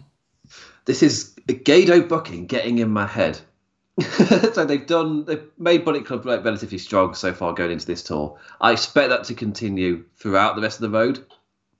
However, because it's Gedo, he's either doing that because he really wants to give some oomph to Bullet Club so they'll win here, or because it's Gedo, he's doing that because they're not going to win. he's going to stay on the guys, and I don't know which way he's going to swerve. Because uh, also it's, it's never six man. Like there's not a lot of weight and stock put on it, so it could it could easily change hands as much as it could be retained. So at the end of the day, it's like the lowest ranked title in the company. Right, but I mean, Uh, but go Goto Ishii and Yoshihashi have been doing great work. Excuse me, they've been doing yeah. great work with those titles, and uh, they've been having some great title defenses, and really kind of elevated just the the level of of this title here. And you know, normally these titles are kind of hot potato throughout the year, but they've had uh, several defenses now that have been holding on to it for for quite some time now. Um, because they won that, that was like summer struggle, right? That they mm. the end of that tournament that they won that, so they've had the titles. It, it's been a quite a minute now that they've had the titles, so we we could see a defense. I'm thinking if it's if it's like a setting the scene for Jay White and Hiroshi Tanahashi, then you could use this to for us to already see Bullet Club guys dethrone Chaos guys. Um, I mean Tanahashi's tagging with them, so he's close enough. It's close enough. Right, yeah, Chaos and Hontai are all kind of mixed up right now. And something to think about is Wrestling Dontaku is the the Bullet Club anniversary. Um, Oh. So if you want those guys to kind of go in strong and have something to celebrate coming into the Wrestling Dontaku shows, you could have this uh, team here uh, win the the Never Six Man titles. And Gedo's not Vince. He's like, oh, Big E's from Tampa. Oh. It's yeah, uh, yeah. I feel like yeah, that puts a lot of kind of weight behind kind of pushing the Bullet Club and getting Jay White that title Right. just because of that anniversary.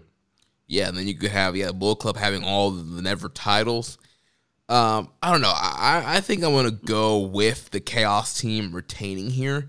I feel like they have just been on the bottom end of this feud, and even if they do pick up wins the previous night, I still think there's just been a lot of heat on them.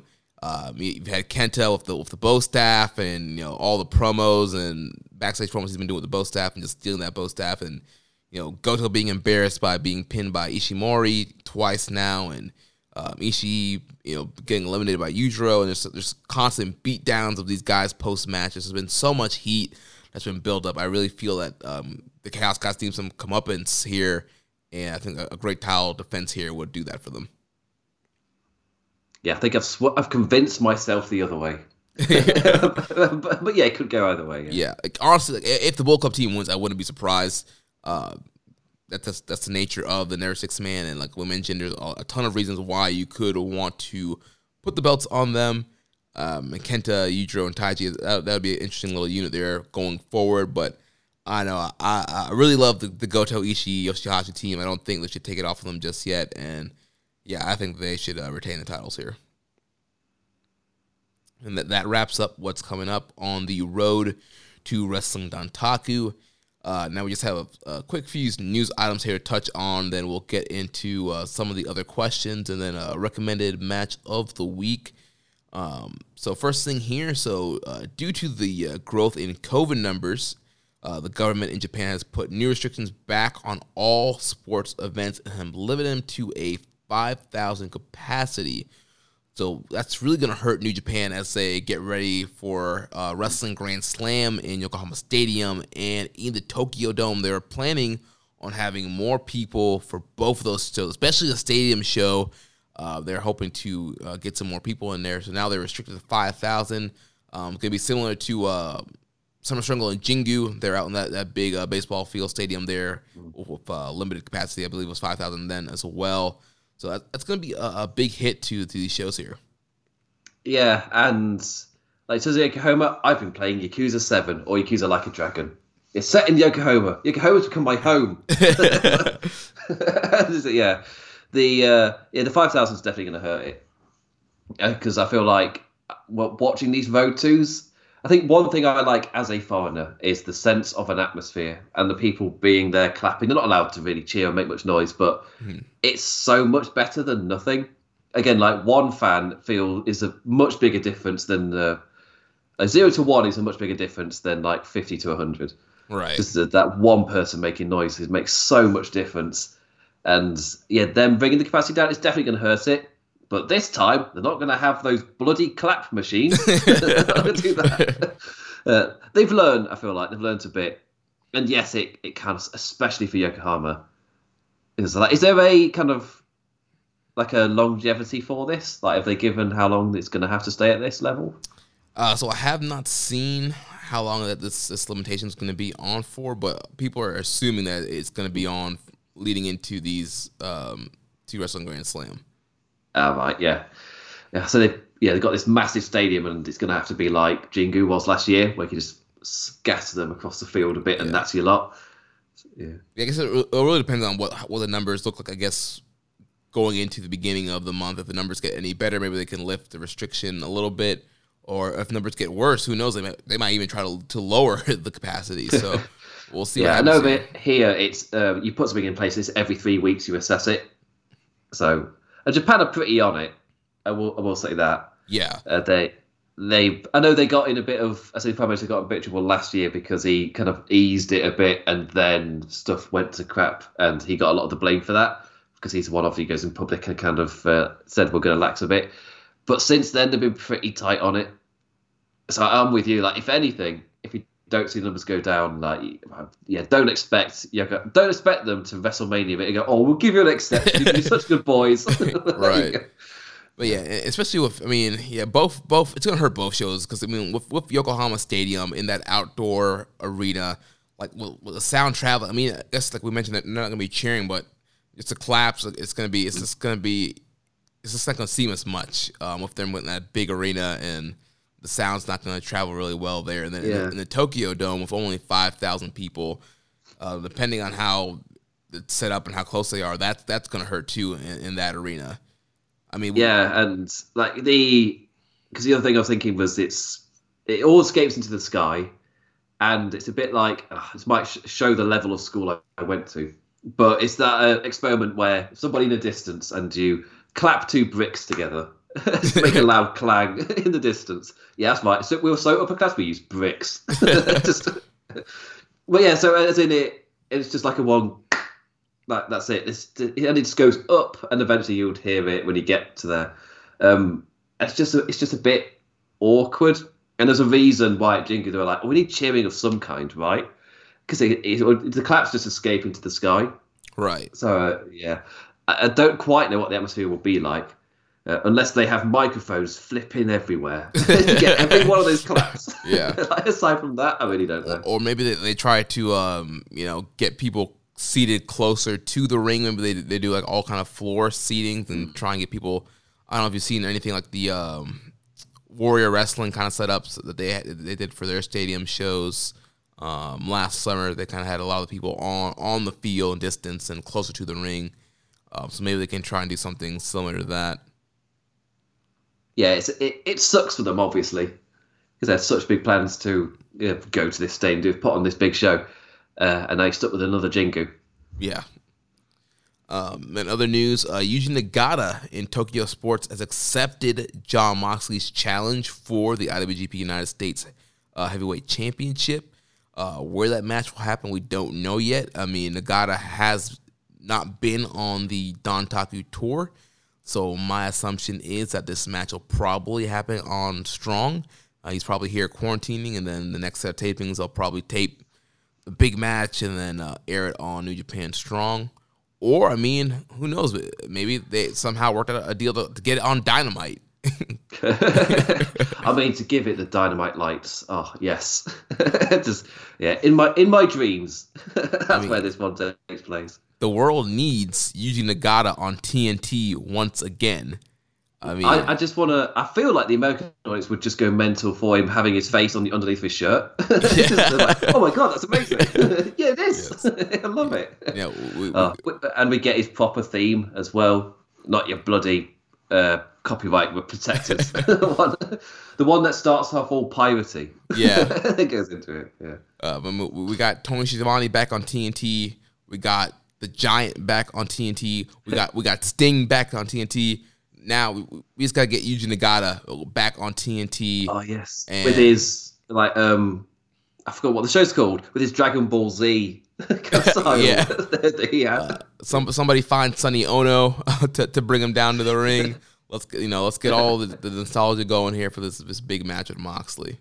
as niche nostalgia as possible. For those who remember Yuji Nagata in WCW. What, what did you think about uh, Mox calling out Nagata here and his, and his kind of uh, plan for going you know big game hunting? well, my immediate my immediate reaction was just like, yes, flipping yes, just to see this, because I genuinely forgot that Suzuki and Mox had a match, and when Sam reminded me, it was just like, wait, are you sure? And he sh- he he'd got like a screenshot of it, presented it to me. He was like, oh. Piss! It did. I think you might have sent me the New Japan link or something. Uh, just because it was right before everything went to hell, and I remembered the challenge so vividly, and I did. I still don't to this day for some reason remember anything about the match. It's Suzuki Moxley, but um, him pretty much going down that road of I'm going to challenge all of the badasses, and that's who I'm going to be defending this belt against. Uh, I'm all in on that. Just like and just like one by one, you fire them over, have Moxley have a little bit of a thing with them, send them back, have your big badass match. Uh, I'm a, I'm all in on that. Yeah. So um, yeah, I, I'm all in on Moxley. You know, facing off guys like Nagata and kind of having these these strong style matches for the U.S. title. It, might be a kind of interesting transition that we're seeing here because with the Never title, we're seeing Tanahashi and Jay White, who are also Tanahashi can wrestle that strong style. We saw him do that with Shingo. But Tanahashi against Jay White's probably going to just be a, a Tanahashi Jay White match, and there's been so much of the buildup has been on the the Tanahashi tap out versus the uh, Jay tap out, and I feel like that's going to be a heavy submission based matchup. So with with Moxley now, you know he he faced Suzuki, he faced Kenta, now he's getting ready to face Yuji Nagata. We could be seeing the IWGP US title kind of transition into the uh, you know the quote unquote strong style title or you know that that hard hitting style uh, of title. So I'm all in for yeah Mox facing off guys like Nagata and who knows who he's gonna to face off with against next. But yeah, definitely gonna be interesting to see where this match ends up. If it's gonna end up on Strong or potentially maybe even Dynamite. So we'll we'll see what happens there. Yes, I heard every word you were saying, and obviously, yeah, Jeremy would have just seen me just run away. He's like, "Where's he gone?" I, well, I, I'm I'm used to to young boy uh, jumping off and going into the bathroom in, in the middle of points, so I, I, I know how to No, no. how to keep it going. Oh, a little bit of behind the scenes little stuff there. Pull Yeah, the curtain back. He, just, he just leaves during my power gas of amazingness. Uh, in other news, uh, Will Ospreay was recently on the cover of Weekly Pro Wrestling magazine, um, and it's been reported that it's one of the highest-selling magazines uh, they've ever done. So we're, we're starting to see some of the Ospreay effect here as champion, with um, Dontaku Night 2 selling out 24 hours. Uh, this Weekly Pro Wrestling magazine um, doing great numbers. So it, it seems like, you know, Ospreay as IWGP World Heavyweight Champion has been a good call so far, business wise. Yeah, because that's one of the things that I feel like we can't really assess that well. But it's the sex of the sex of the thing in Japan, and if he's selling out that quickly in Japan, then yeah, locally it's a really good business move. It's not not really much more critique I can give. Right, and I, know a lot of people might be thinking, "Oh, well, you know, it's a, a limited capacity crowd that they sold out." But if you hmm. think about it, though, we've had limited capacity shows for a year now, almost a year now, and none of them have been selling out quickly. Like eventually, hmm. yeah, they they eventually they, they they might get to us out after a while, or you know, you might have some walk ups, but they don't you don't get that 24 hour immediately sellout and that's what we got with the Ospreay shingo match. And so there's definitely an interest um, domestically at least as, with Ospreay as champion. Um, and i think that's that's going to be you know for all the Ospreay haters a bad sign. If Ospreay's doing good business right now in a time where things are hard you, you want good business that could lead to Ospreay having a longer title run than expected. Yeah, it's it's outside of Japan that obviously he's lost quite a bit. Uh, I don't know. Like for example, after all this, I don't know if he's the answer to them pushing to the west with, just because of the amount of kind of clashback. But like locally in Japan, if it's working, I guess why not? Why not go for it? Times are tough. It seems to be working. Go with it. Shingo and is a hot feud. Why would you not run it? Exactly. Um, and then speaking of one of the guys that'll be uh, main eventing for the world title, Kazuchika Okada, this past week, he was uh, seen running with the Olympic flame through Aichi. Um, so clearly, the Okada still the ace and kind of getting a big little moment there, part of the the Olympics ceremony there. And yeah, um, as soon as I saw that, I was like, "Oh, Okada, that's awesome!" And it's just the fact that he he's carrying the torch with his uh, like Gromit from the Wallace and Gromit kind of grin. it just makes me, it just, uh, it's just yeah. yeah again, for uh, New Japan to have like one of their wrestlers carrying the Olympic torch. Uh, that that that for me kind of just shows where they are in society to actually get that spot. Yeah. Um, and last thing I have here, uh, free match of the week: the Never Open Weight Six Man uh, Championship Tournament Finals uh, from Summer Struggle with uh, Yano, Sho, and Okada versus Ishii, Goto, and Yoshihashi. That's the the matchup where Goto, Ishii, and Yoshihashi won the six man titles during that summer Struggle summer struggles tour. So obviously they're trying to get you guys uh, get everybody hyped up for the six man match coming up on the twentieth. All right, now we got some uh, questions here from listeners to uh, go through here. So uh, first, a question from uh, Reddit user Grunty Dodds. He says, "Now that Ibushi's first reign is over, the consensus on Cage Match is that his worst defense was against Sanada, and his best was against Jay White. Do you agree? He didn't have that many, really. So right. it's not so, that long yeah. a list to really choose from. So he defended. Uh, he defended. His first defense was against Jay. Then he defended against Sanada. Then he defended the the IC. Well, he defended against um, Desperado. Yeah then he defended the IC against Naito, and then defended the new title against Ospreay. I mean, um, the Despy one that's is the one that caught me the most by surprise.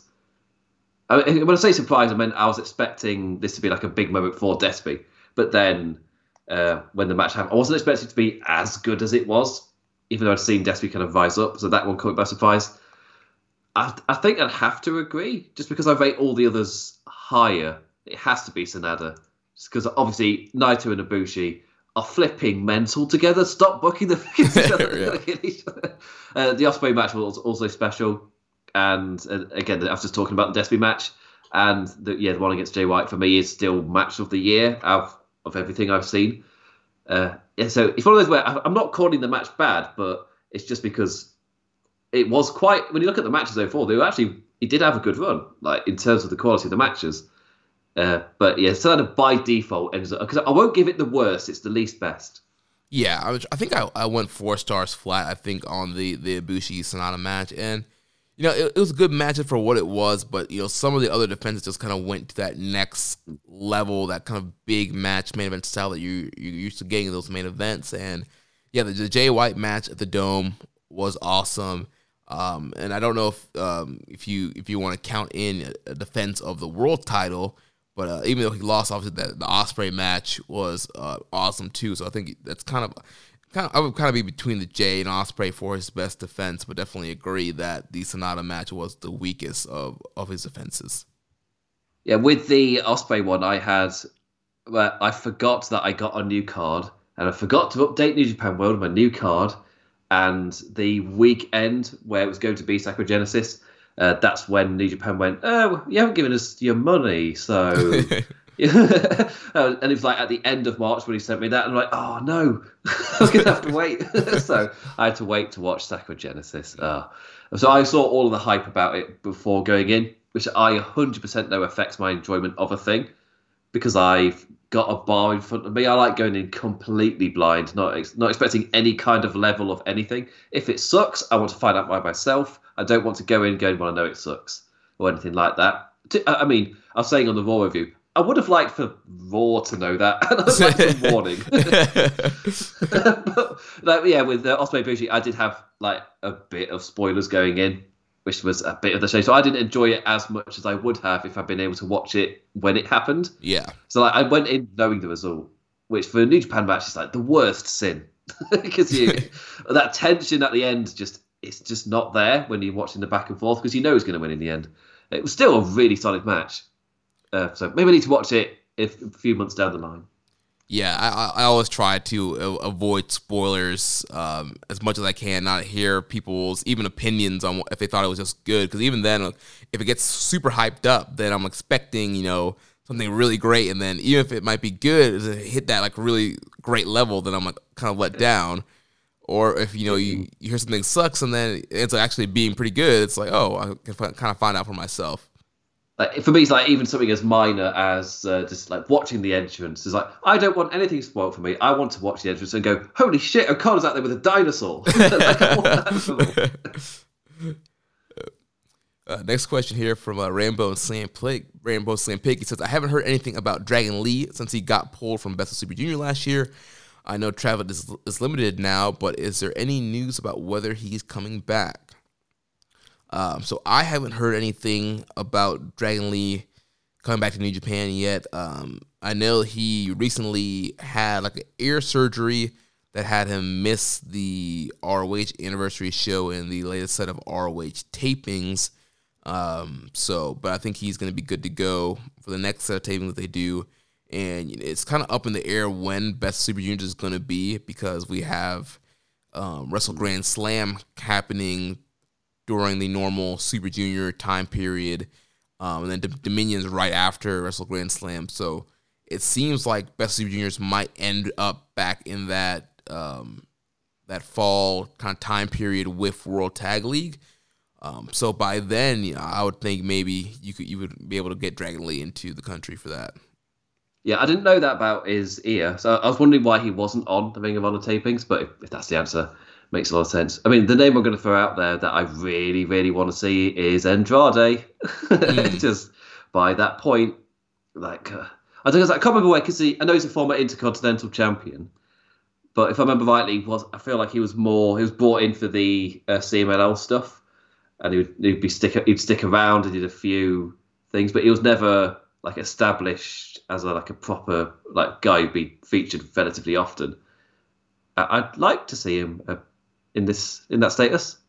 yeah, really? yeah, I'd be all in on, Andrade coming in. I don't, I don't know if he would uh, be a junior though. I think he'd probably be in, in, the heavyweight division. But yeah, I'd be all in on him coming in. Uh, we have a question here from Kevin Crawford. He says, "Any predictions on the main event for Dominion? Does Ospreay carry the IWGP Championship headed into that event?" Ooh. when oh when would he be wrestling Okada? So that would be, Wrestle Grand Slam in the Tokyo Dome. Mm. That's the one. in terms of does he or not? Because I could see them very easily continuing to tell the story of Ospreay's good, but he doesn't beat Okada. Oh, no, did he win at Wrestle Kingdom? No, he lost to Okada. Yeah, yeah. So the story makes sense. Yeah, so yeah, that's what I might go with. Is he? Yeah, he's really, really good, but Okada beats him maybe. So if he retains though, who who does he go up against? Dominion. Oh, Naito. I don't really know. Well, I can't think. I think who's big enough. Right. Well, because the thing is, there is they haven't announced a title defense for uh, the Yokohama Stadium show, which is in between um, the Shingo match and the Okada match.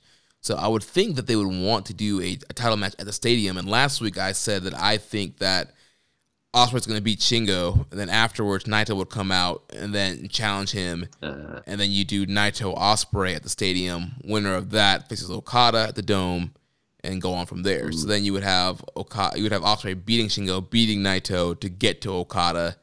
Um, which could, could be if he loses, that could be his excuse. like I had to go through you know these two very tough opponents to get to you where you weren't doing anything, uh, and that that could lead to Okada winning. Um, but yeah, I'm not. I'm not quite sure. I feel like. I, I, I think it might. I mean, I know Kyle's been off the belt for a while, and I know he is eventually going to get this new world title and get a run with it. But I just don't know if now is the right time for it. Yeah, because I know New Japan have got that pattern of like the first reign of a new champion, especially a heel champion. They don't have it normally for that long, right? And it's As in like the very first one, like for example, Okada's first reign wasn't super long. It was the next one uh, where he got a good run with it. Uh, it's, it's like they give him a little test run. And evil was why. you get a little test run before giving him the big and mighty one. So that's why I really don't know with Ospreay. He could lose it. I think that's what's going to lend to this reign being really unpredictable because he really could lose it to anyone at any time just because he's a newly elevated guy. It's his first reign. We have no idea what level of guy is going to defeat him or what they were going into. And because I was thinking, like, do we even before he loses it, do we get Ospreay as Zack Sabre Jr. in the main event as well mm. as uh, the two British RevPro guys? That uh, that could be the in between one, but that's for me. If that is an in between one, that isn't really a match that sets anything up to go to the stadium. But uh, Naito 100% would because he's like, I'm Naito. I main event the stadium. Right. so it makes sense for him to be that next challenger. I think that one makes the most sense. Yeah. Then for Dominion, I'm trying to think who would be next, whether Okada or Ospreay win. Uh, First name is I think Ibushi. At that point, he could he would have been out of the title picture for a couple months now, and I mean, you could have Ospreay beat Okada, and then kind of do the big rematch with Dominion, Ospreay, Ibushi, and Ibushi can get the belt back um, there.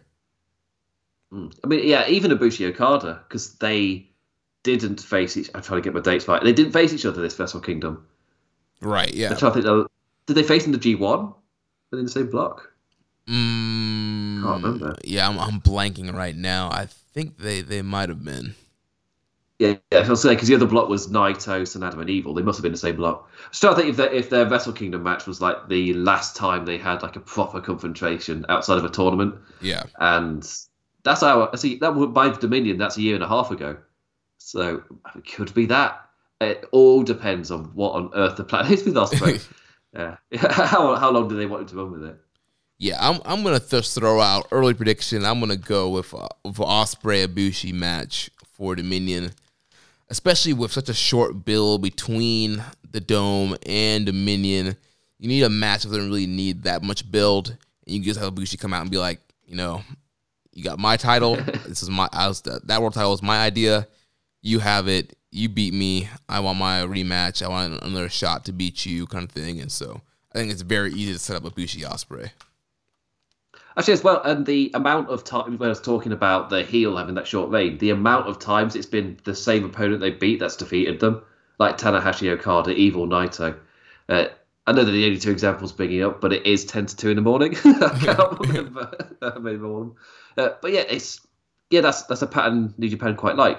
Just to kind of, I feel like it, weirdly it does help get the champion that you want to the G1 with the belt without it feeling like they've had it for too long or you're repeating anything. Yeah. Because in the middle, you had like that different champion.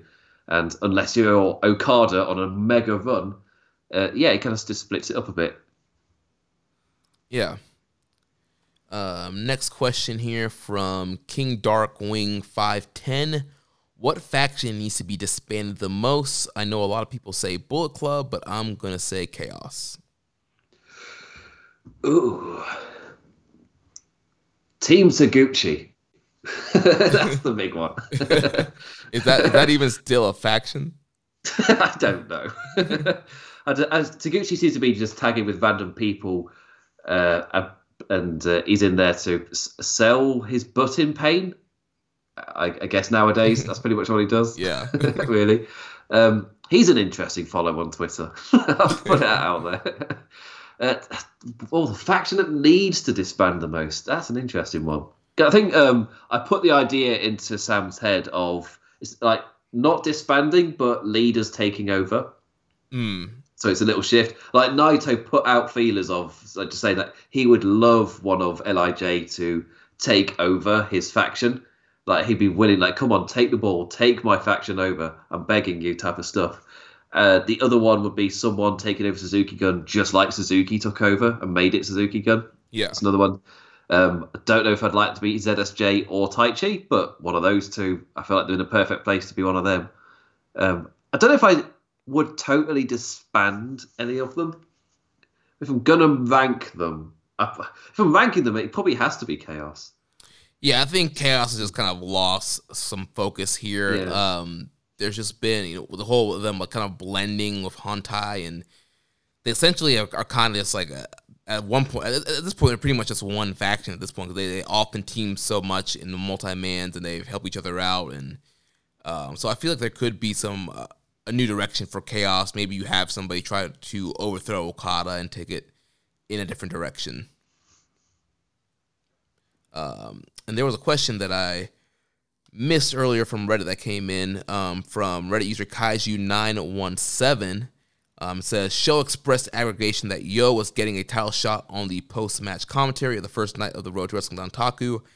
I'm not one of the people who wanted to see Roppongi 3K break up, but it's starting to seem somewhat likely. If that happens and Sho turns on Yo, where does he go? Bullet Club? I don't see a connection there. So Empire? Is it too soon for them to get yet another member? I feel like Chaos is due for a shakeup. They seem a little big and aimless right now, and Empire still lacks any juniors. Hmm, actually, the junior shout's an interesting one. Uh, I mean, ever since Yo came back, that has been as soon as he came back, I'm like, hmm. I mean, you've, you've not shaved your head, but there's something here. I don't know what it is. Maybe it's the crappy piano. Even if they used to practice at school together and it's a tying bond. like, no, I, oh, there's something about it where it, it just feels like something we could just be uh, I've got no idea if I'm definitely coming through, by the way, because uh, Jeremy's frozen for me. Oh, uh, uh, yeah, yeah, I, have got. I'm hearing no you. Are you hearing me? You hear me? Oh, thank you. Yeah, yeah, I can hear you. Yeah, I am. Yeah, yeah. You froze smiling, so it was good for my ego. no idea. Uh, but but yeah, um, yeah, something about it where I'm just like I'm waiting for that turn. I don't know what's going to happen. What's going to cause it? It feels like um, it's what it's the uh, again it's the WWE brain where one's been out injured, the other without them has really succeeded and done really well and really proven themselves. So when the other one returns, they super kick them in the face. like, that's WWE's thing. Right. You're getting kicked. Um, they've not done that. Yo's come back and again, it's that WWE brain. It's like, ah, yes, he's come back because he's sowing the seeds. He's getting close to him, so he can. So that dick kick is just, oh, it's just it's full of emotion as well. It's it's not just a shock in the moment. It's going to emotionally break him. But I feel like that's that WWE brain in me. I just I'm in my head always putting when are you going to break up the team. it's all Vince's fault. like, right. normal Yeah, several of us were like, oh, yeah, there's going to be some kind of turn as soon as Yo comes mm. back. And you're they're doing a slow burn here. I do feel like, yeah, they are trying to shift the focus on Yo. He's getting a lot of sympathy with the attacks on the knee. He's getting this single tiles match. He has a new look. You know, they have this new music with him coming back. And so a lot of the attention is going on Yo, where Sho has been there grinding it out all year, having great matches and Best Super Juniors and uh, matches against Shingo in last year's New Japan Cup and really kind of, you know, breaking through. And so, yeah, Sho could be kind of feeling, you know, some jealousy here. Like, why is Yo getting – this title shot, I should get a, a shot against Despy. And so maybe it's one of those things they end up losing the junior tag titles back to Despy and Kanemaru, and then um, Yo fails to beat Despy, and that Yo kind of comes out, and you think Sho's gonna help Yo to the back, and he turns on him there, or maybe maybe Yo wins the title, and Sho comes out as the first challenger. Um, oh. and, and, it starts off like, oh, it's a, it's a friendly challenge, but then they have a title match and Sho cheats to win. Oh, I think I like that because it kind of fits with like a Sho has had quite a few chances whilst Yo's been out, and then Yo just come back and immediately does it, uh, and there's your spark, and Sho's the big muscly bastard, and he's got the he's got the emo fringe where he can drape it over and go for full emotion. I feel like I I've been back and forth in my head which one would be the better heel, and uh, I don't know. I feel like Yo has just a little bit too much baby oil to be a heel. you ain't booing a man that slippery. so, yeah, yeah, I think yeah, Sho could be be the heel here. And as far as where he would go, um, I mean, I, I think he could go in the Empire. Like people said, he they do need a junior in that faction. Um, I, I don't want to see him in Bull Club. I, I think Bull Club's a, l- a little bit bloated right now, and there's, there's plenty of juniors there. I don't, I don't think Bull Club needs anybody else. Um, I don't really see him fitting in with Suzuki-gun. I mean, maybe you could do that, but uh, I don't know. I, I, think Empire would probably be the, the, best option for him. Yeah, if he's going to do that, uh, yeah. It just uh, for me, the bit that sold it was that point that they don't have a junior. Right. So, yeah, uh, yeah. New Japan make sure every base is covered in their factions. And and so, the whole and the whole thing with the Empire, they've been kind of taking guys who have been getting the short you know short end of the stick and guys who feel like they've been underutilized or been misused by New Japan management. And so you have that in, in Cobb, O-Khan, and, and Henare, all three guys who kind of had gripes and feel like they should be getting better spots. And so that that could be Sho a guy who feels like he should be the champion, should be getting better spots, should be in more main events. So joining the Empire could be kind of that the motivation for that right there. Yeah, yeah, I'm in on that. Yeah. Uh, let's see. Next question here from Shadrock. He asks, aside from the Bull Club, I really don't understand factions in in JPW. What does Chaos do exactly? Uh, there's the whole history of Chaos, Shinsuke Nakamura, Togi Makabe, GBH. It was this uh, something very different than when they were first established. I guess that's now they're just like a big face faction. Right. What when there was a, there's a mass history to the stable. Is that not much has happened recently? Right, and I mean, for me, as far as like the the purpose of of factions in New Japan, I mean, I kind of see them also in a way kind of like MMA training teams, training camps. Like you you have guys fighting out of, of the Chaos team, fighting out of the Bull, Bull Club team. Um, and, and so you know it's, it's, it's a faction system, and everybody kind of has their group. And so I, th- I, I, like the faction system, and it makes for great like pre matchups and having faction warfares and having these multi man matches that set up for um, bigger matches down the line. And as far as chaos, yeah, you know they they were heels at one point and would would fight against the Hontai team and stuff like that. But now in the last couple of years, we've seen them team up with Hontai and kind of be baby faces and as a feud with like, guys like Bull Club and Suzuki-gun. Um, and so yeah, I, I, just think there there's kind of a blend of of the home team right now. So that's mm. why that's why I feel like there could be some shake up there.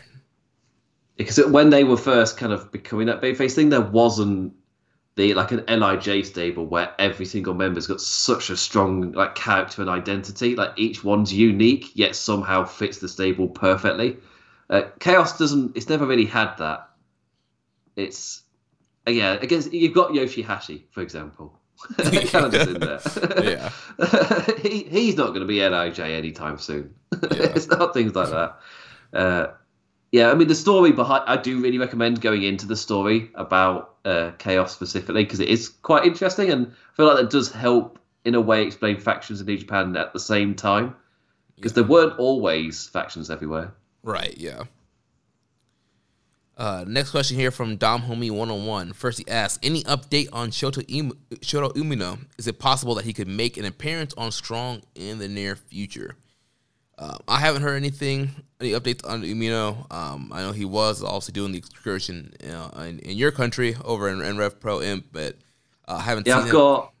I've, I've, I've got one thing from Rev Pro where they happened to do a Q&A on Twitter last week and they were specifically asked about getting Umino back in uh, Umino's not in the country, so we can't get him in.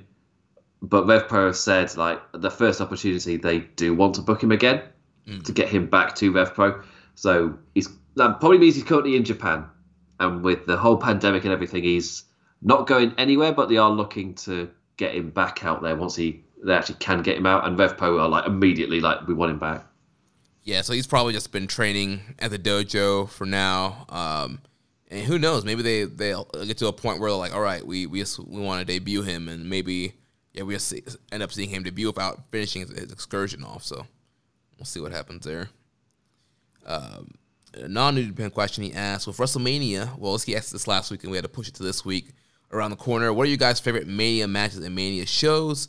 Uh, some of my favorite Mania matches are Savage vs. Warrior, WrestleMania 7, Bret vs. Piper, WrestleMania 8, Shawn vs. Razor, WrestleMania 10, Shawn vs. Jericho at 19, Vince vs. Hogan at 19. And some of his favorite WrestleMania shows are WrestleMania 8, 10, 17, 18, 19, 21. He also, he also says WrestleMania 27 is the worst WrestleMania of all time, in his honest opinion. Ooh. I mean, there's some of the earlier WrestleManias uh, haven't aged particularly well in terms of watching them, like WrestleMania 4. Just to throw that one out there. it's really not aged well. um, but it, I so my kind of like wrestling history story is the first wrestling show I ever watched was my friend showing me the VHS of WrestleMania 17, uh, and every wrestling fan's reaction is, "Oh, it's all downhill from there." So like my favorite WrestleMania, like for me, because of the like kid nostalgia, like just how just seeing it for the first time, the TLC two and Rock Austin were just like something else I'd just never seen before. Like I knew of wrestling because the advertising was everywhere for X8 over here, mm. so I was aware of wrestling. My friend had just bring it on the PS2. I asked my parents for it. They got me shut your mouth. I was initially really angry before realizing it's the sequel, so it's technically better. um, yeah, so I knew of wrestling. I just never watched it till X7. Uh, so that is really ranked high for me. Um, I like some of the individual matches of recent manias, but until like until this one, I'd say the big stadium manias have been quite difficult to watch because they're like eight hours long, which is absolutely ridiculous. So even if there's something good within there, it's been a few years since I've actually felt it, which is what made Saturday feel so special for me. Yeah, it was yeah, a show of full hype, and I was able to enjoy the main event and the atmosphere rather than just being bloody knackered and waiting for train. Uh, for me, I, I, love WrestleMania 24 um, in Orlando. You have the, the Shawn Michaels Ric Flair match. You have uh, the the first Money in the Bank ladder match. You have um, Edge and Taker in the main event. You have the triple threat with Cena, Triple H, and Orton. Um, there's a lot of there's a lot of, a lot of, great matches on that WrestleMania 24 card. Uh, also, I think WrestleMania 19 is super underrated. I don't think a, a, lot of people talk about that that card all, altogether, and there's a, a, lot of great matches on that card as well. Uh, as far as favorite Mania matches, I mean, I'm a, I'm a Shawn Michaels guy, so I mean, Shawn versus Kurt Angle from 21 um, is up there. Um, the Shawn Taker matches, um, the last two before Shawn retired, uh, those are up there. 20 with that 25 and 26, um, those are up there for me as, as favorites. Um, obviously also the TLC matches were great. Uh, my, the first Money in the Bank was really good and, and cool, uh, and the fact that uh, CM Punk won was kind of a surprise um, for that night. Um, so yeah, those are the ones that kind of pop in my head. Also, yeah, the, the Shawn Razor ladder match. I mean, uh, how, how do you feel about the the Shawn Brett Iron Man? Because I know a lot of people tend not to like that match. It's it's one of those where uh, it's like how I describe Bobby Fish, where I personally just find Bobby Fish a little bit boring, whilst also at the same time knowing how good he is. Mm. That's how I kind of make that Iron Man match. It doesn't personally do it for me, but I also know how good it is. So I'm not going to go against anybody who says it's right up there for them. Yeah. Uh, maybe part of that is because again, I didn't I didn't properly start watching wrestling until 2005. So it's way before my time. Yeah. So I've got no reference for in the moment. There's no, none of that hype for me. Uh, yeah, so it's just like one of those recommended matches. And for, like obviously, Austin versus Bret stood out way more to me as like a new fan. The first things I saw were like later Attitude Era stuff, so that's going to appeal to me a lot more than like the Iron Man match. Which yeah, yeah, won't crap on anybody who likes it, but it's just not my cup of tea. Yeah, growing up, I, I loved the Iron Man match, and also I, I watched that WrestleMania um, as a kid. We ordered that pay per view, and I was so happy when Shawn, you know, won and got the title. And being a Shawn Michaels fan, like growing up, I would watch the Iron Man match all the time. I loved that match, and I haven't rewatched it. It's been a long time since I've rewatched it, but I have a feeling it, it might not hold up compared to everything that we've seen in, in recent years. I mean, like, yeah, Omega Okada with their Iron Man, or they're, they're oh, essentially an Iron Man. Yeah. they are balls. Yeah, that, yeah. I don't think, yeah, for me, that was so incredible. I don't know how Shawn versus Bret has aged now. Yeah, that's the point. Yeah, it really got up to. Yeah. Uh, next question here from Oscar Rooney. He says, "In honor of DMX, if you were to give X gonna give it to you, Ruff Ryders Anthem, and Where the Hood at to NJPW wrestlers as entrances.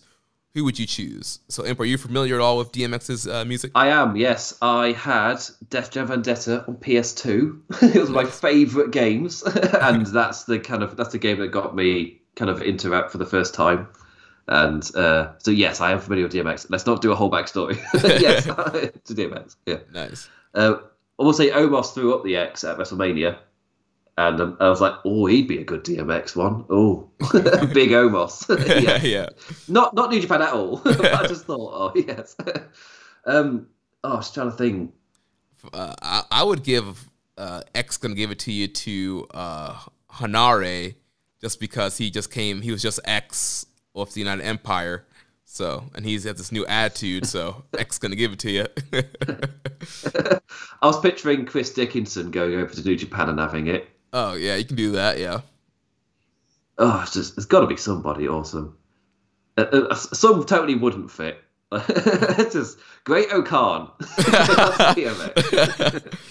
uh, like you put an X on the instead of the question mark. Yeah. you, you go full in with it. That's completely changed his gimmick. Right. Yeah. be any of that. Yeah. Um, who would be awesome? I'm trying to think who would be really good for it because uh, they often have quite strong gimmicks that tie into their themes really well in New Japan. For the the Ruff Ryders anthem, I'll, I'm probably thinking probably Ishii. Oh yes, oh yes. I'd, I'd still I'd have the Pitbull uh, roaring first as well. Keep that in. Again, right. Transition into the other one. Uh, and then where the hood at? I'm trying to think. who would be good for that? Um, Immediately Yoshihashi.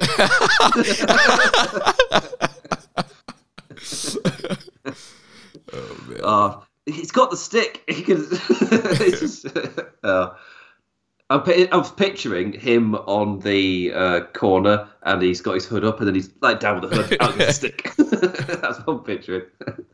I think uh, maybe, maybe yeah, Suzuki Gun could, could come out to uh, where, yeah. where the hood's at. Yeah, Yoshihashi's not my serious answer. yeah, the, those are, yeah, the Suzuki Gun lads are. I'll say they've got the serious swagger enough to carry it. I'll say that, yeah. Which is why also Omos just jumped out immediately. He's like, yes, the best somehow for WrestleMania. He was even better dressed than he is normally. Like, what, what gear is he going to wear? Oh wait, no, he's wearing, wearing even more fancy clothes. he had he had Under Armour with buttons. yeah, which is insane.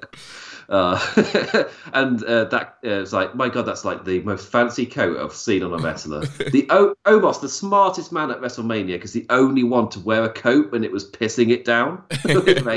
yeah, yeah, so, yeah. So my answer is Omos from WWE.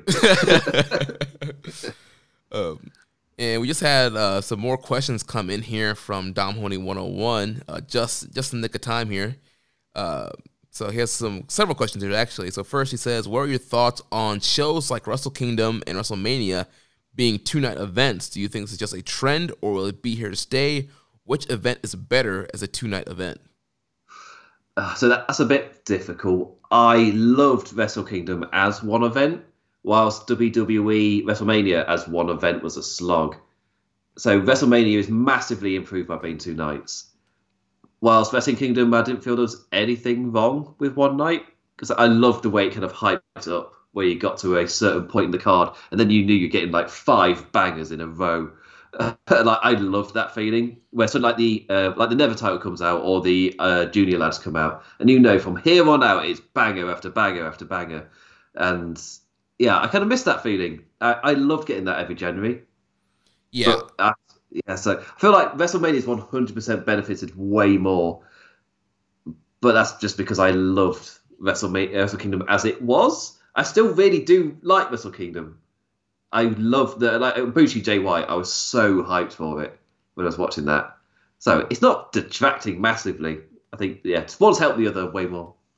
Yeah, I totally agree with you. I thought Wrestle Kingdom also did a great job of that build. You had that you know that opener, maybe junior tag match or some kind of multi-man match opener, and you build all the way up until you get to the IWGP Heavyweight match. It just it flowed well. It, it never felt super long um, it was very enjoyable as one night. Um, I don't mind Wrestle Kingdom as two nights. I mean, you get there's some more stuff you can do. You can give some matches some more time to breathe. And obviously, business wise, you you can get double the gate if you if you can sell out both nights. So business wise, I definitely understand why they would keep doing two nights going forward. But I didn't mind one night, but I do see the the benefits of doing two nights. Uh, WrestleMania, I definitely um, enjoyed that as two nights. As you know, I went to WrestleMania 33 in Orlando, and that mm. was just a long day with the, the pre-show. I think starting at five our time, and then the show didn't end until after midnight with the Roman Undertaker match. And that it just it was it felt like a slog. It was hot. It was just, and then just watching WrestleManias that are long, it's just like WrestleManias. They went from you know I, I like if WrestleMania is going to be one night, it has to be that four hour format that it used to be in. Because that was the whole thing. You know, mm, yes. Normal, normal pay per view used to be three hours, but WrestleMania you had that extra hour. It was four hours, and so that that's what made it special. And then year after year, it just kept adding it more and more. It's getting longer and longer and longer. Um, so if they're never going to go back to the four hour one night format, then I think then I would go with the two night format same business principles go with New Japan. You can do double nights. You can get double the house. Um, and then you can give some more matches time to breathe. You get more people on the card without having a you know a one eight hour show. So yeah, I like. I hope that they will continue to do this kind of two night format for Mania going forward. Yeah, and I'm not a normal fan when it comes to wrestling because I, I review the shows for wrestling headlines.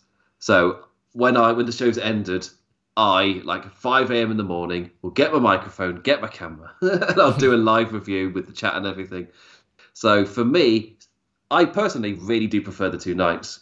It's way easier to do like those shows after a four, a three to four hour show compared to the eight. I feel so lucky that I never had to do an eight hour WrestleMania of coverage. like, I wonder why Plan left after. I wonder why.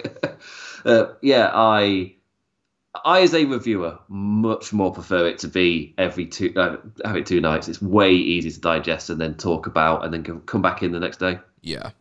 Well, speaking of WrestleMania, his next question, he says, thoughts on this year's WrestleMania. Which night was better? In my opinion, I thought night one was better than night two, but both main events were top notch, in my opinion. Also, I like the fact that they were trying, there were very few part timers on the card, and this is not a knock on the part timers, but they needed to they need to attempt to make new stars. And in the light of Josh not being here, talking about Damian Priest, that man fuck. I can't, I've got the same twang that Josh has. in his honour, um, I really enjoyed night one. It was a really special atmosphere. Like you still felt it online as well, in like in real time watching it live and especially the main event as well. It was yeah, just a really special atmosphere. And uh, again, I did my live review afterwards, and like the the atmosphere in the chat, it it carried over. There was just such a positive buzz in the air, and people really did feel like they generally had watched something special. I think the moment it really kind of clicked for them was when Michael Cole had absolutely zero fear to state why this was important.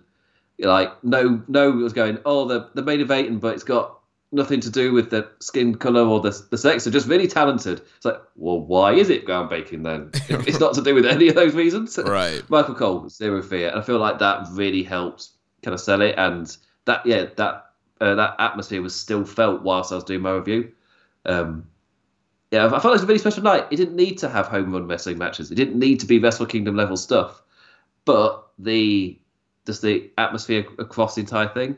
Uh, I'm repeating myself now, but yeah, it was a really special night. Yeah, I also love night one. Night one was the the better night. Um, I, I love Omos um, and just how you know he did very little, but his presence jumped off the screen, and um, they they got a star in the making if they, they push him correctly. Um, Cesaro and Seth was, was a very good match. I felt like I was watching um, you know, some some 07 Ring of Honor, uh, Tyler Black and Claudio Castagnoli. Um, so, so, that was a good matchup. And uh, yeah, I mean, the, the, main event, Sasha and uh, Bianca was just incredible. I went the full five on it.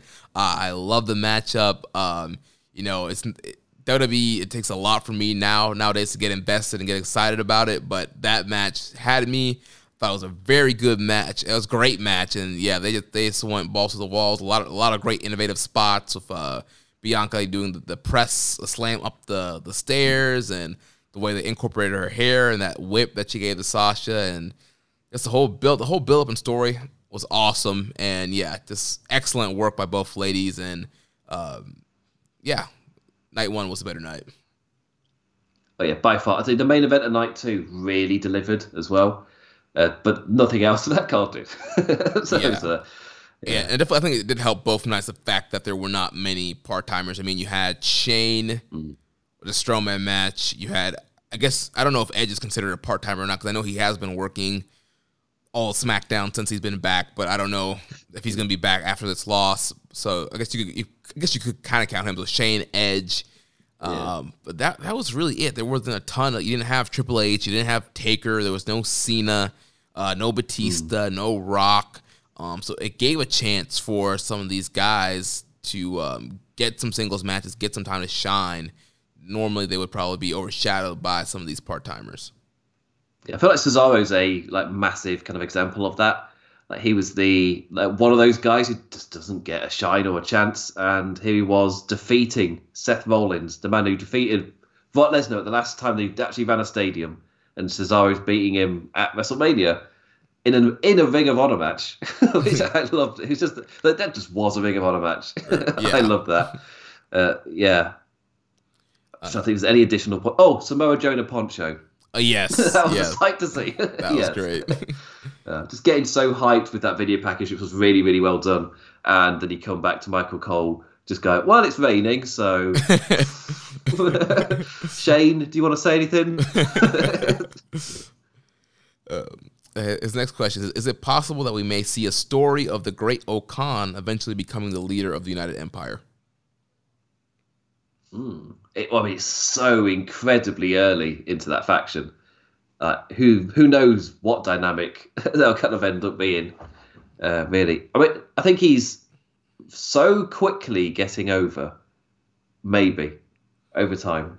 But no one, no one out of NIJ's broken out at all.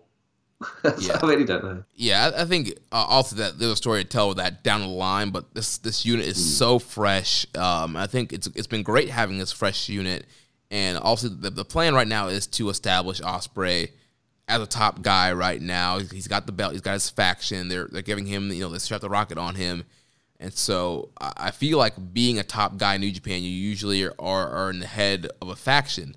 Know, we saw that you know Okada head of Chaos, Naito's the head of Lij. Um, Tanahashi's kind of the head of Hontai. So a lot of the guys that have been champion, you know, Kenny was leader of Bullet Club, Jay leader of Bullet Club. A lot of these guys that end up being champion are usually leaders of factions, and so uh, I, I can see Ospreay just kind of being uh, in charge of the United Empire for a while um, until they, they get to the point where they they want Great O-Khan to get to that title picture. I was just trying to think what would his stable be, and I I I went far. I was just trying to think what would Great Khan do, and immediately I've got him with Khan and his show of freaks or something, just a line of interesting wrestlers. Um, uh, like this is the greatest Khan. This is some else. um, uh, yeah, I'm assuming that's not what was pictured. was uh, yeah, uh, again, because he's just been so he's made such a presence so quickly. Yeah. We'll see if he stays this over like within a year or so, and then he can like long term, maybe three years after that, think about it. Yeah, because that's enough time for New Japan to slowly bubble something. Because they do take their time. When we say long term, we're talking flipping years we build something. Yeah, there's probably a Gedo probably has notebooks filled with like the next five years of what's going to happen with Great O-Khan, the United Empire. And then the lights flick back on, and there's a random man there so wearing a hood. It's Victor Khan. He takes off the hood. you can do a surprise debut in the lights out with the hood and everything. Yeah, Oh, would you do that? King of Pro Wrestling have a surprise debut when the lights come back on them. the light comes on. It's uh, Andrade.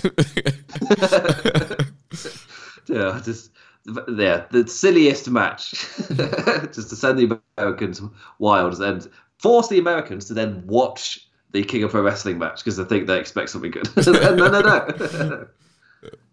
Uh, his last question here, non-wrestling question. He says, "With the passing of legendary musical icon DMX, what are your guys' thoughts on his music?"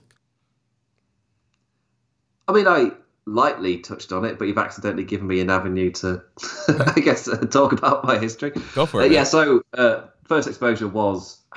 I'm now second guessing. Was he on Def Jam Vendetta? He was. Yeah. He was. Definitely was. Yeah.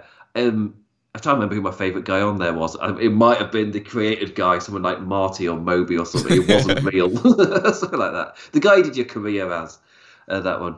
But yeah, so that was my introduction and I, because I again, growing up as a kid, it was all kind of like rock music and my or pop or whatever. And keep in mind, I was born in '92, so my pop music, you're talking talking boy bands when I was a kid. They were number one. like, oh, I know you want to talk about DMX, but I've ended up going to like NSYNC. yeah, so they were like number one, and and so I was never really exposed to that that much then they started to break into the charts, and um, I wanted a wrestling game. Saw the reviews for Def Jam Vendetta. I was like, oh yeah, I'll, I'll, give this a go. It looks fun, and it just so quickly, just everything on that game influenced me. Uh, Ludacris as well. Like he was another one. Mm. I just, I, I would never have thought it would have connected with me like it did. But yeah, just all those uh, all those songs on that game just immediately did. So I checked out more, and just and from that point was just a fan.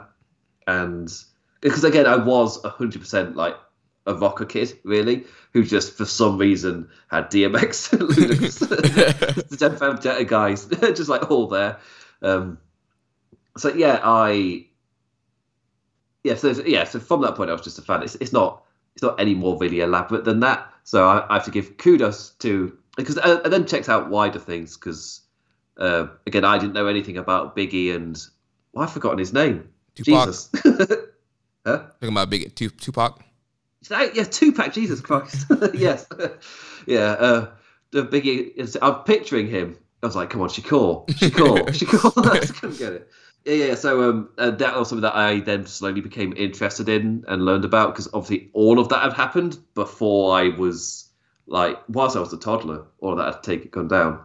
So I, it was all in like way in the past by the time I was looking it up, and yeah, I, I'd say definitely connected with Tupac's music more.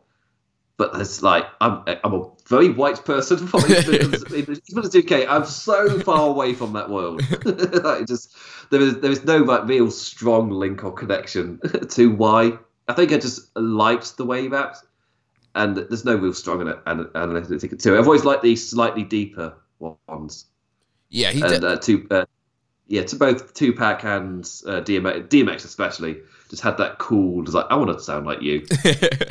Yeah, D- DMX just had that unique voice. Like when you when his song come on, like you know, like you hear him start rapping, you know, all right, yeah, that's DMX, and like you know what you're getting. Yeah, definitely had that, like you mentioned, that deep kind of unique voice. And also, I can't remember the first time I heard him. Probably on the some somewhere on the radio, probably because um, he hit a lot of you know hit songs and you know probably driving to school with my parents having you know pop radio on. It probably came on. Um, so yeah, I don't remember the first time I heard him, but yeah, definitely growing up, he had a lot of big songs, and a lot of his songs were great for working out too, um, getting you getting you pumped up. And then, like you mentioned, Def Jam, Def Jam Vendetta, I played those, and obviously a lot of songs uh, featured in there as well. And so yeah, just uh, you know, and the songs that we were talking about earlier from the earlier question, you know, X gonna give it to you, the Ruff Ryders anthem, uh, where the hood at, three of his biggest songs, you know little songs so that if they came out on the club or came out on the radio, like everybody knows the words and everybody's you know going crazy for it. So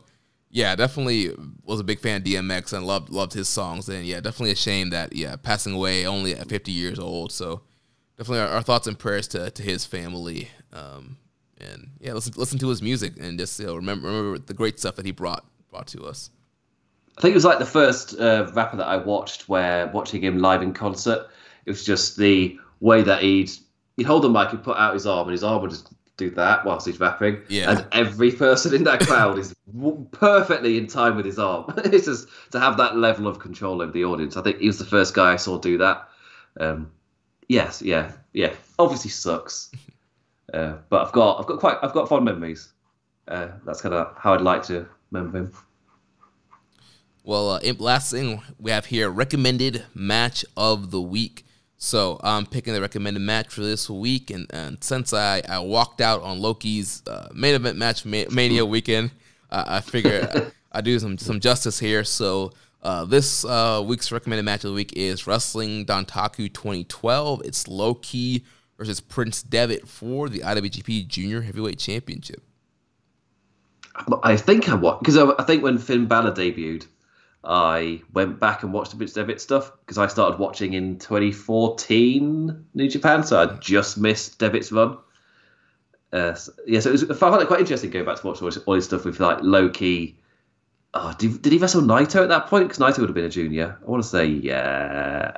He did triple threat, so I can't remember who he was against. really irritating. Might well, have been Ibushi, Ibushi Yeah, there was the Low Ki, yeah. Ibushi, Devitt triple threat from Wrestle mm. Kingdom that was it. That must have been the one. It, there's another one in like a new beginning or something. Uh, but yeah, uh, it could be this exact match. that could be the one I'm thinking of. uh, but all I remember, remember is the red carpet, and they ha- had that for every show back then. So it really doesn't help differentiate. Uh, but yeah, um, Low Ki's run is that's when he was doing his Hitman gimmick. He was kind of figuring that out.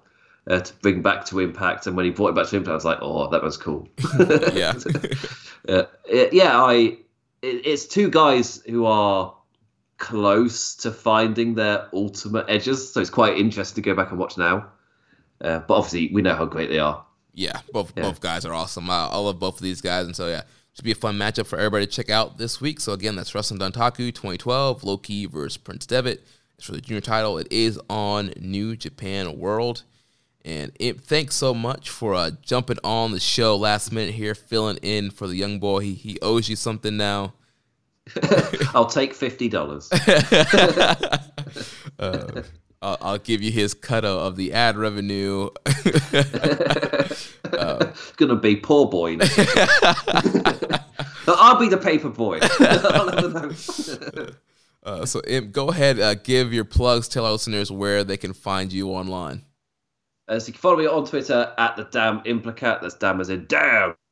And you can catch my reviews of Raw and NXT every week. I want to do SmackDown. I just don't currently have the space to do it. So, but yeah, I do Raw and NXT for Wrestling Headlines over on their YouTube channel.